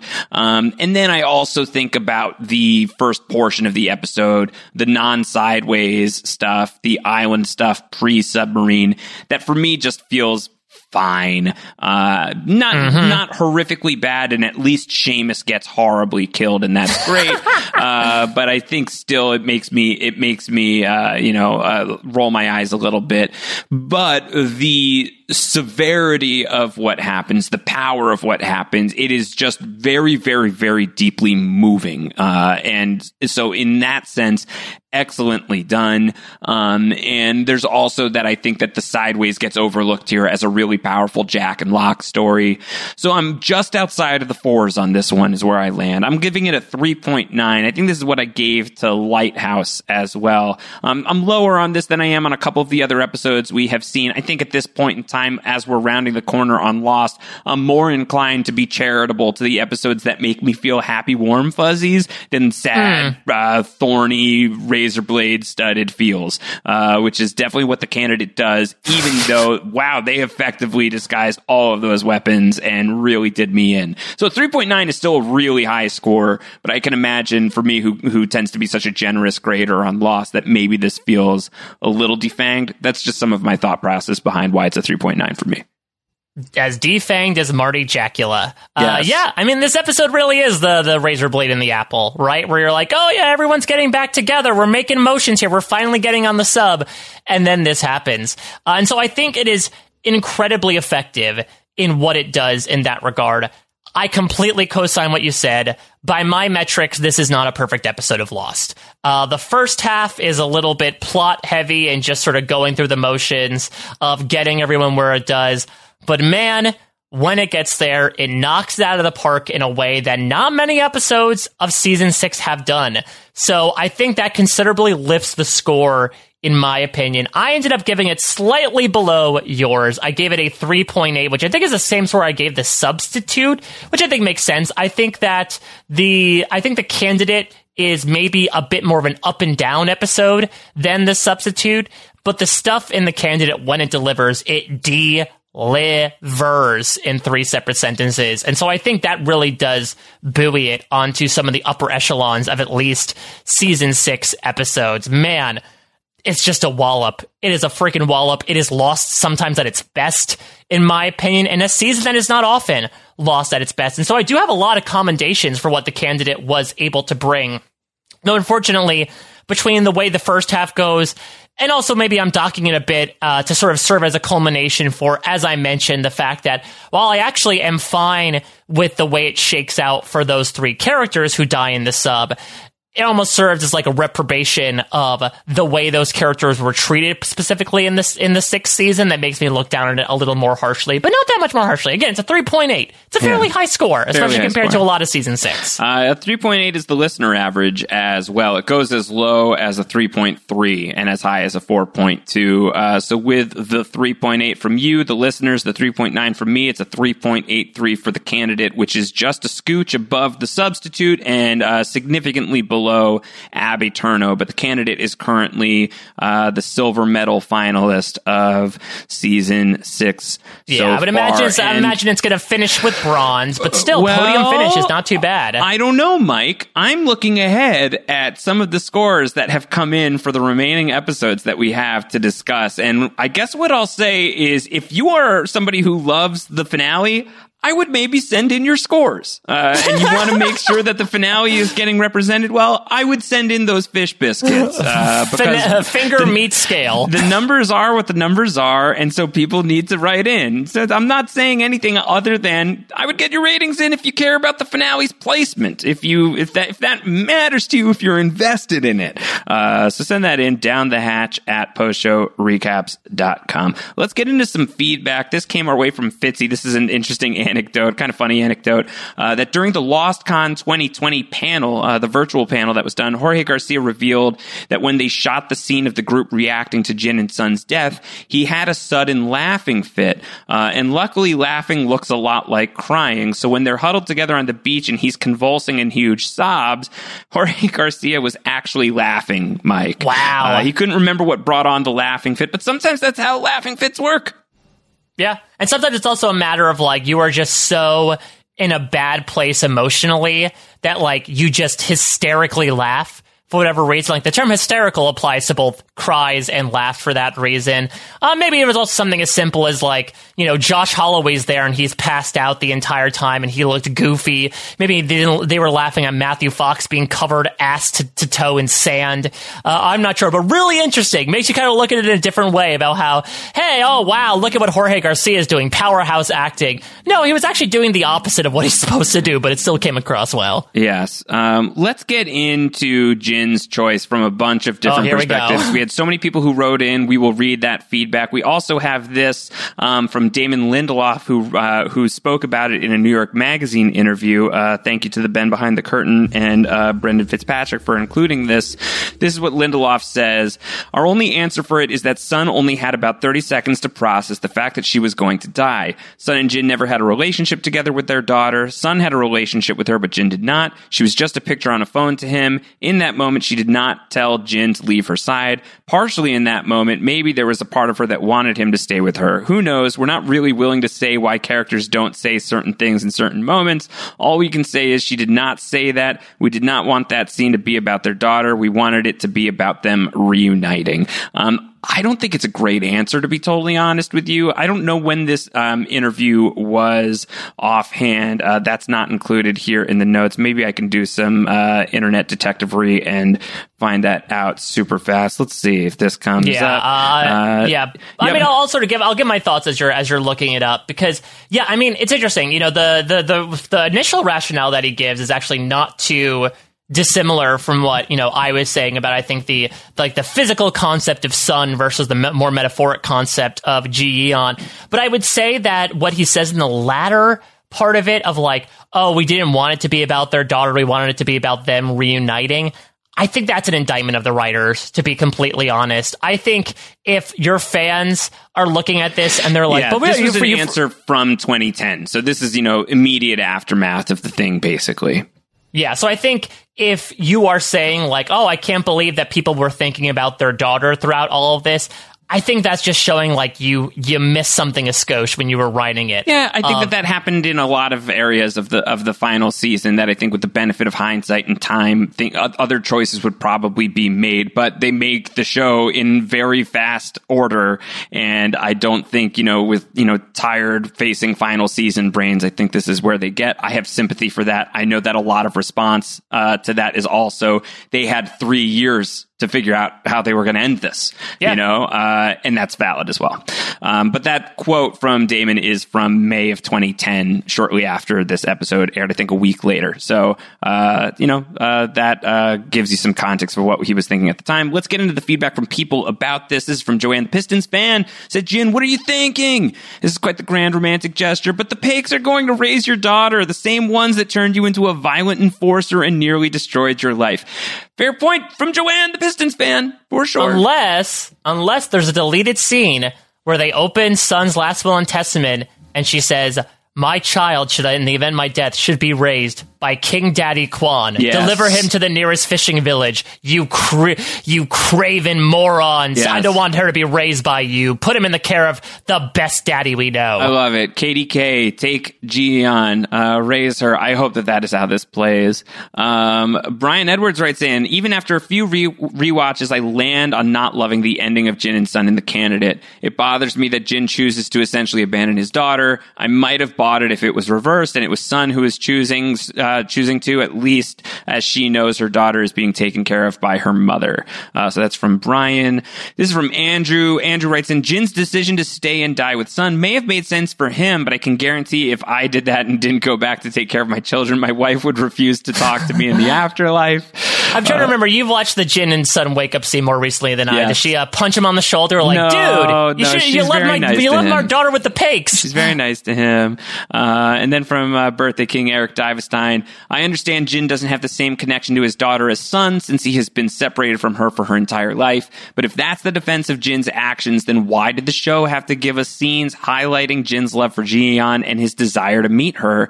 Had the show arranged this differently, such that Jin died without explicitly choosing to orphan his daughter unnecessarily, the scene could have been less infuriating and very emotional. However, as it is, I feel no emotion except frustration watching the scene, and that is such a shame because these beloved characters warranted a better death scene. That is from Eric. Um, I Yeah. feel that. I think that I, you know, I think a lot of this is is righteous fury, and I think that it is. Uh, it's it's it's a wild thing that here we are all these years later, still deeply feeling these feelings. Uh, is is Yeah. pretty pretty amazing. It's interesting because, yeah, I mean, uh, Eric, I would say, is probably one of the more emotionally charged person people in reactions to this, which makes sense. He is a father, uh, and I, I, don't disagree with what he's saying. Like, I agree. It, the oh, it's bad showing on the writers that they have a scene that's explicitly him being like, "Oh yes, we have a daughter," and then it leads to him being like, "Bye, Ji Yeon." Uh, but I don't know. For me, I could understand absolutely the frustration for the scene. For me, I think the thematic elements of Sun and Jin as a character as characters, I should say, mean a lot to me. Uh, that they still like produce an overly positive moment in my heart. Let me just again say, I'm sure I'm going to have people yelling at me, being like, you know, you callous mf'er, you're a dad, and you're having you're advocating for this guy leaving his daughter behind. Uh, you know, I would it's it's a tragedy that he would absolutely do that. But I think, given everything behind it, it is you know not well done in the context of everything, as Eric is saying. Uh, but I think I was surprisingly at peace with what happened if I connected back to the Jin and Sun side of things. From a father perspective, yeah, it is objectively terrible. Unless we go with the head headcanon that uh, Ji Yeon was left in the care of King Daddy Kwon, in which case she lived a full happy life learning from the best person ever. Uh, this is from Jim Fells, who has time to write in some more. Jim wrote in and said, A parallel I noticed between Jin's first and final words on the show show to me how much this character has changed and grown over the course of Lost, and it explains why his fatal decision was so important to his arc. In the pilot, he says, You must not leave my sight. You must follow me wherever I go. Do you understand? Don't worry about the others. We need to stay together. And in the candidate, his final words are, I won't leave you. I will never leave you again. I love you, Sun. Yeah. And that's, I think that's really where I'm settling is that looking at the Jin or the Jinny, the journey of Jin uh, and Sun over the course of the show, just for it to end the way that it did, I think really rings okay for me. Uh, and not to the point where I can necessarily forgive the outside circumstances, but it just feels so rich considering the journey that these characters have went through and how much they are both the similar and different from where they were three years ago when they touched down on this island. And I love Jim utilizing the first and last lines from this character because again, it all connects back to Sun. Uh, let's move on from Jin and Sun, if we can, if we can, for a little while. uh, from uh, Snorre Jonsson writes in about the C4 on the plane. Uh, why did Widmore set up the C4 in the Ajira plane to destroy the Man in Black's chances of getting off the island? Was it was it because of that, or was it to kill the candidates once the Man in Black was dealt with? It seems weird that he would rig the C4 to hinder the Man in Black, but not detonate it immediately. So, was he intending to kill him? I think, Mike, given what we see of how the Widmore goons operate in front of the man in black and with the smoke monster. I have to uh, take, you know, show me who you are. I gotta believe you. I have to believe that Widmore thinks that he can blow up the smoke monster. I really oh, do. Oh, I think that he's just an idiot in the final season, and I think final season idiot Widmore thinks that he can lure the man in black onto a plane and blow him up. Yeah, well, I mean, because there's also, yeah, the, essentially what Snorri's advocating, right, is hey, if you blow up the plane, the smoke monster can't leave the island. But you do have a sub you do have several other ways for like you yourself to leave the island, right? This isn't essentially uh, you sort of like blowing up the ladder so neither one of you can escape. And like Doctor Strange, you're stuck in this purgatory forever and ever. Like I'm sure they wanted to leave the island at some point, and so yeah, this might have hurt the Man in Black chances of leaving the island, but there were still many ways to do it. So I would imagine that Widmore's perspective is not necessarily remove that variable from the equation and more so like, let's use this as bait to get him on there and then blow him up. Uh, Daniel Brennan is also mad about how this episode ends. Uh, why did they end it on the man in black instead of Jack? I'm shook in the worst way. I think my past self tried to protect my current self by remembering Jack starting to cry and a silent lost popping up. I feel like that would have been a much more powerful ending than what we got. The John and Claire scene is fine, but it has no business following the aftermath at the beach. Um, the answer to that is just yep. to set up uh, across the sea, pretty clearly. Yep, but completely co-sign everything. It's it's sort of a, a nothing burger of a cliffhanger of like, oh, now now he's really mad and he killed these three people and now he's going to kill a bunch more. Yeah. Um, although, if you want something that's a little more cheery as it pertains to John Locke, and also uh, on the same point of should this have happened at all, uh, this is something that Stephen Mock had sent our way, Mike. Uh, Stephen Mock had watched The Christmas Sail, uh, the Terry yes! O'Quinn Hallmark Christmas movie. Uh, so that's a thing that exists. If anyone, we're you know we're in December 2021 as we're saying these words. Do you need some John Locke Boxman Christmas Yeah. cheer? It not exists. not only that, where he plays the father of a character played by Katee Sackhoff, aka Starbuck from Battlestar Galactica. Yes. Oh, I did not realize that. Uh, so Steven uh, breaks down the episode a bit. Uh, it says there's a grumpy father whose wife has died and now hates Christmas because she loved Christmas. Uh, he has a daughter who loves Christmas but moved far away from home, their small town, and now has to return because dad is close to losing the family home.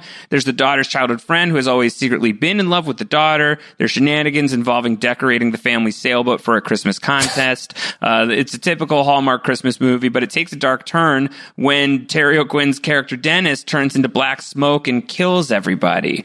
Uh, it's a bold move for Hallmark. So uh, I'm just gonna have to trust that that's how it happened. Yeah. Uh, I mean, listen, it's Stephen sort of like a one- it. Yes. a one for me, one for you thing, right? Of like, uh, well, you know, you came here for because you like Terry O'Quinn and Lost. We'll have you do something. I love the idea of a Christmas contest decorating a sailboat. Do you think Hurley did that for the Elizabeth when all was said and done in the epilogue? Yes, but it wasn't. A, it wasn't a sailboat. It was a schooner. Oh wait, Exactly. a schooner is a sailboat. Sorry. Um, we got six dudes this episode, if you can believe it. The can do date. Uh, six dudes. uh, we're at two ninety two dudes and two episodes left to go, plus the epilogue. Plus the epilogue. Are we going to count the new man in charge? I think we have to. It's, it's it's an episode of Lost. We're covering it. We are knock knock knocking on 300's door. We're, go- we're going to get three hundred dudes. 300 dudes. Are there like balloons prepared to fall from the sky when we hit it? Uh, I hope so. I hope or what's prepare a March. Dude, dude, dude, dude, dude, dude, dude, dude. Oh. yeah, I hope that's what happens. I do. I do. Um, on a much more somber note and a, a tough segue from from that, we'd gotten some uh, feedback from Spencer Y, who is not only somebody who has written into Down the Hatch, but Spencer writes into so many of the shows that we do here on post show recaps, and so prolifically that we're not able to always read Spencer's Mhm. feedback. Um, but I know a huge Bloom Files fan, Very much so, um, yeah. uh, writing in about Dexter. Uh, just Spencer is a name that I have been reading since, uh, you know, forever since I've been doing podcasts on PSR since 2014. Um, and Spencer wrote something in that I wanted to read here on the podcast. Um, Spencer wrote, in a sad episode featuring the deaths of Sayid, Sun, and Jin, it's only fitting that my own life meets me where I am as I'm currently dealing with a recent death near and dear to me. My mother peacefully passed away during Thanksgiving weekend after a multi-year bout with a terminal disease plus other complicating illnesses. Last week, her funeral and burial were held, and I was one of the many people who delivered a eulogy in her memory and honor. Because of this weekly rewatch podcast series being fresh on mind and Lost being one of my all-time favorite shows, I definitely incorporated a reference to the show within the eulogy. Here's the closing quote from my eulogy where I made a reference to Lost and one of my favorite characters and quotes. So this was Spencer's eulogy. Mom had a lot of hobbies and watching TV was one of them. Just like her, I always, uh, I also enjoy a wide variety of TV programs. One of my all-time favorite shows is called Lost. It's an American drama about a group of, uh, about a group of people who live together on an island after a plane crash. To borrow and modify a quote from one of my favorite characters whose name is Desmond Hume, I say to mom, I'll see you in another life, mother. I love you and I'll miss you. Um, so thank you, Spencer, for sharing that with us. We're so sorry Seriously. for your loss. Uh, we're so grateful for your uh, participation in the post show recaps community, uh, far beyond even down the hatch. Uh, and we are very much thinking about you. Yeah, very much so. Especially you and your family during this this very tough time. I know that you said it was several years ongoing, but that doesn't make the loss any easier. And uh, like you said, you know, loss loss meets you where you are in a way. And in a season and in an episode we just talked about that that talks about losing someone so suddenly, uh, I, I know it must be tough negotiating those themes alongside this. So the fact that you were able to incorporate that into sort of giving a set of final words to your mother, uh, I think is absolutely beautiful. This is a show that we have talked about so many times has uh, remained in the pop culture bloodstream for decades at this point because of the strength of its themes and its characters and how relatable that is even under the most unrealistic circumstances. And I think the fact that you were able to to incorporate your mother's love for the show and an iconic line into her eulogy, I think just just speaks to that. So, on behalf of everyone, and not only down the hatch and post show recaps, you know, our thoughts are with you and your family at this time. But as as it is to say, it is you know it fills my heart to hear that as well because it, you know Lost and its themes are one of those things that stick with you for a long, long time, uh, and I think that Spencer's words show that. We have no easy way to segue from that to the MVPs and the LVPs, Mike, but we do have to deliver those points. It's the 23 points section. This week I've got three MVPs. You have two to hand out. Uh, you have three LVPs and I have two. Um, I will just, you know, say that I am giving, I'll just say my MVP points, Mike, because they're all, they're all interconnected. I am giving my MVP points to Sayid Jarrah and the Kwons. Uh, that they are the people that we lose here in the submarine. And Sayid is uh, such an incredible character, and the Kwons are such incredible characters that I know what the tradition had been in the past. There's just no human way that I'm giving them LVP anything, and in fact, I need to to memorialize them with my MVP points. That being said, I should specify that the Kwons are sharing one of the MVP point slots, uh, which is going to fix their. Uh, they were at a half point. They both were in the halves at this point. They will now have whole numbers uh, behind them uh, because I have to give that third MVP spot. The guy blew him up. I, I am giving an MVP point to the smoke monster. Oh, the Ethan Award What for am I gotta, supposed gotta admire do? what you did. He did a very effective job killing a bunch of candidates. Now maybe there's the argument that I could take him off the board, the board, because he didn't get them all, but he does get a he does get a bunch of them. Uh, so I am giving the smoke monster points here. Yeah, it's tough, but like this is kind of impressive what he was able to do. Like he if really anything, did. I'm trying to inject some levity into the situation. yeah, I mean they, they they really did play into everything that he wanted to do. Right? Like it really did seem like almost suspiciously so. He knew every single thing that they were doing and was able to switch out the bag knowing Jack would get on the sub and they would go on without him. So I got to give it up to him. He has been in bad form, I would say, in the back half of season six, but this is a rare glimpse of, I would say, uh, you know, non ineptitude. I guess aptitude, if that's a word, uh, before we get into, you know, the way we close out the character in the last two episodes. Yeah, uh, for sure. Uh, okay, um, so those are my MVP points, Mike. Where are you going? So let me go with two characters that are linked as well. I'm going to give points to Jack and Locke here.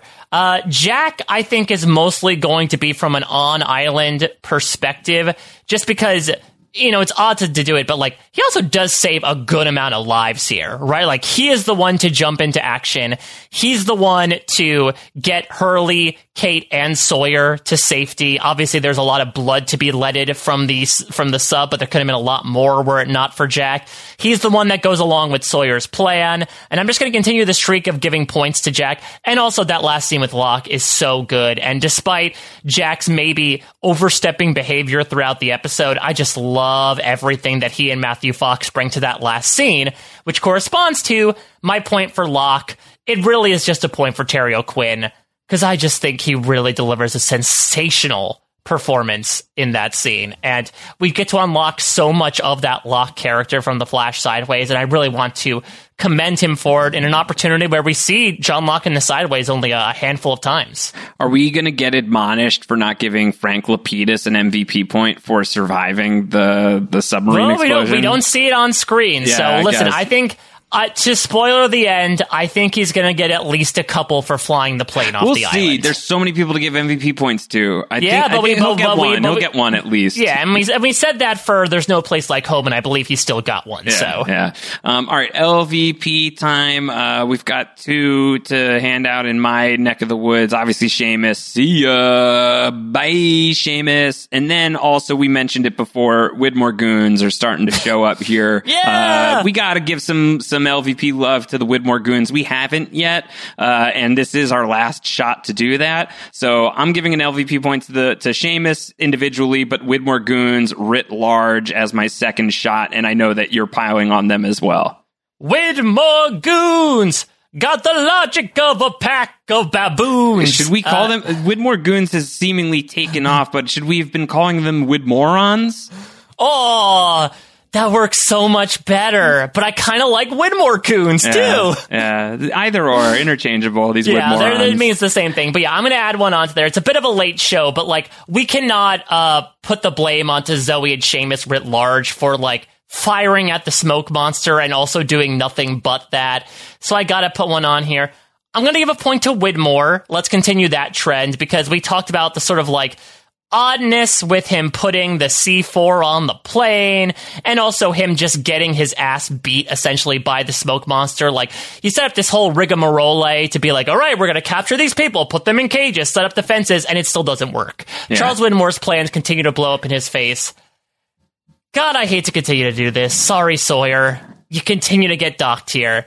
Dude, I, I understand why you did it, but you did force the bomb to go into hyperspeed, and it cost a lot of stuff to happen.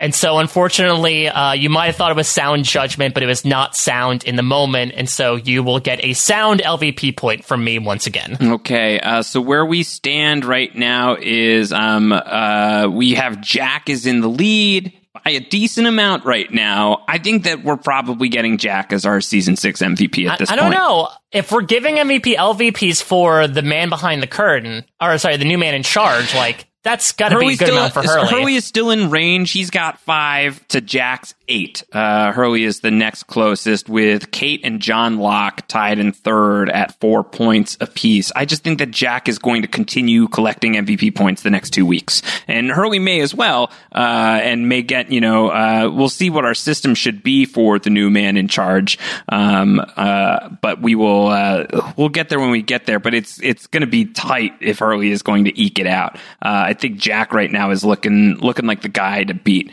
Um, and Mother is still holding it down at negative eight as the LVP of the season. Should we watch Across the Sea again next week just so we can dump more on her?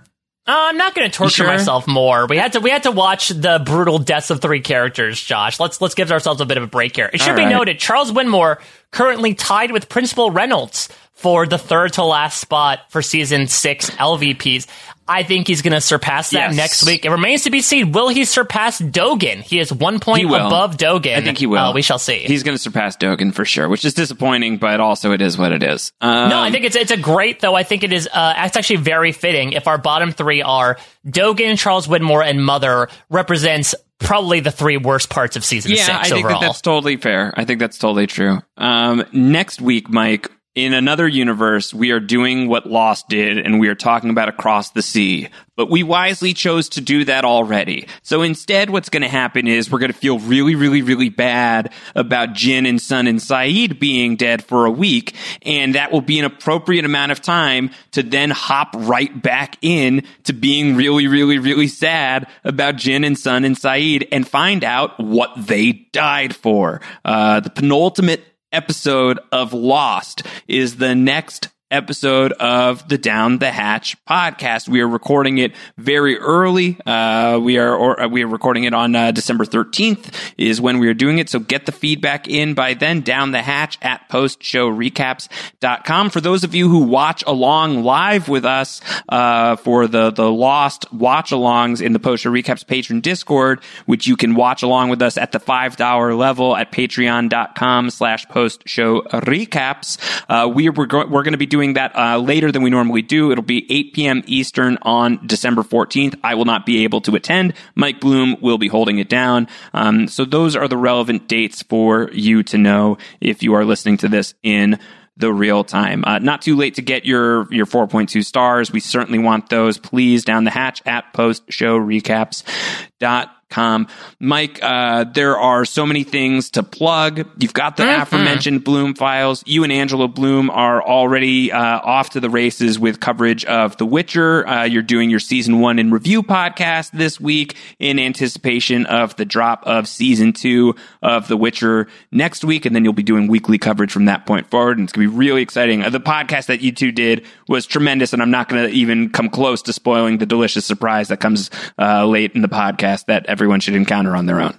Yeah, listen, uh, if you love Widmore Goons and Bomb and the Radzinsky, you might want to check out the Witcher podcast. Very excited for that. Uh, you know, The Witcher itself, I'm very excited for. It's only a week away. So Angela and I are going to be doing coverage of each episode. Uh, the premiere is just going to be done like regular, you know, recap style. But then after that, we're going to be doing sort of like going halvesies between those that take Netflix shows a bit piecemeal versus those that decide to gobble it down in one sort of single bite, where we'll talk about things from just an episodic perspective and then overall from like a spoiler filled, we just watched the whole season and oh, isn't this cool how this played into everything perspective. So hopefully we can cover all sorts of areas uh, when it comes to that. But I'm very excited about that. For those of you that have not checked out The Witcher, uh, we did a kickoff show last week that is spoiler free. We just give a general overview as to what the show is, why you might be interested in it. It's only eight episodes uh, on Netflix. Season two is coming on December 17th. And so if you want to check out coverage, do that as well as the great Wheel of Time stuff as well. Fantasy is really alive. And who knows? Maybe some some other stuff to come uh, as we look to the stars, much like Jack did. Uh, and when it comes to post show recaps over the next couple weeks, also should mention uh, for any Survivor fans out there, I will be on the Feedback Show with Rob Cesternino this week. Might already be out actually for some people who are listening to this. That's always a fun tradition we get to take part in, uh, talking about the penultimate episode of Survivor 41. So if you're a fan of reality TV, check out all that and and much more and all the stuff Josh is doing over on post show recaps. I should also mention we forgot to plug this. Uh, it's a bit old in the tooth, but I was on community building with you, uh, Yes! the aforementioned community building podcast last week. We talked about Christmas, and it was And real Lost. nice. And lost as well. So it really was very fun. You, me, Jess Sterling talking Abed's uncontrollable Christmas, uh, claymation, lots of holiday fun, lots of songs. It was a very good time. It was a So blast. If you want to hear our thoughts on like the holiday season overall, it was a very fun time to like distill my thoughts about that through the course of that podcast. So I, I think it's still fairly evergreen, much like a Christmas tree. One would hope. So check that out if you don't listen to community building, but you want to hear Mike and I talking about community alongside Jess Sterling. That is something that you can put your ears on next week. You can put what they died for in your ears as well. Sounds so strange. Um, but it's, it's happening. Uh, it is upsetting and yet it is what must be done. We are so close to the end of the line here, Mike. Oh, it feels God like I just got like a, a, a twinge. We gotta of- finish what we started, like John Loki. We gotta go suppose off. We've got we've like, got work to do. Now I don't want to get there. You But know, it have feels like to. it feels like we passed a significant milestone, and like you said. Um, we'll see him next episode. Luckily, uh, yeah, it's a weird. Ep- it's, it's an interesting episode next week. You know, another penultimate like setting up the pieces I for like the chess it. match at you the know, end. it's not the best episode of the show, but I like it. I, th- I But think, we- we I at think there's least- some we- stuff in there that's pretty good. we get to kill off Zoe and Charles Widmore, It's uh, which is nice. Uh, so yeah, I mean, like you said, uh, this was a big episode to cover. I hope we were able to cover it for for people. I know that that you know we might have our disagreements specifically when it comes to like the Jin and Sun of it all. Maybe some things hit differently for for other people, but that's the onus of Lost in general. And so I hope people had a fun time. This is a much heavier episode of both the show and the podcast and I think the episodes surrounding it. And I, I hope we were able to cover the material appropriately. For sure, agreed. Uh, we will be back next week with what they died for. Just a couple of episodes left. Savor every minute that you got with us, uh, or burn it with fire, whatever you choose. We understand. We will be back next week with more down the hatch. Until then, everybody, take care. Bye bye.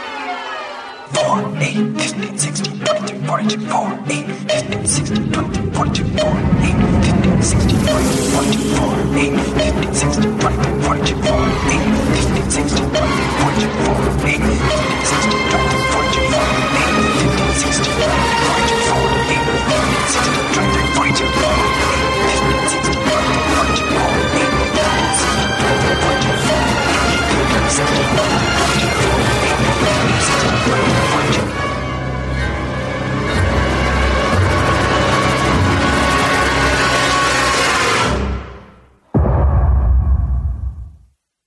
Hello, it is Ryan, and I was on a flight the other day playing one of my favorite social spin slot games on chumbacasino.com. I looked over the person sitting next to me, and you know what they were doing? They were also playing Chumba Casino. Coincidence? I think not. Everybody's loving having fun with it. Chumba Casino is home to hundreds of casino style games that you can play for free anytime, anywhere even at 30,000 feet. So sign up now at ChumbaCasino.com to claim your free welcome bonus. That's ChumbaCasino.com and live the Chumba life. No purchase necessary. Group. Void prohibited by law. See terms and conditions. 18 plus. Hey guys, it is Ryan. I'm not sure if you know this about me, but I'm a bit of a fun fanatic when I can. I like to work, but I like fun too. It's a thing. And now the truth is out there. I can tell you about my favorite place to have fun. Chumba Casino. They have hundreds of social casino style games to choose from with new games released each week. You can play for free anytime, anywhere and each day brings a new chance to collect daily bonuses. So join me in the fun. Sign up now at ChumbaCasino.com. No purchase necessary. Group. Void were prohibited by law. See terms and conditions. 18 plus.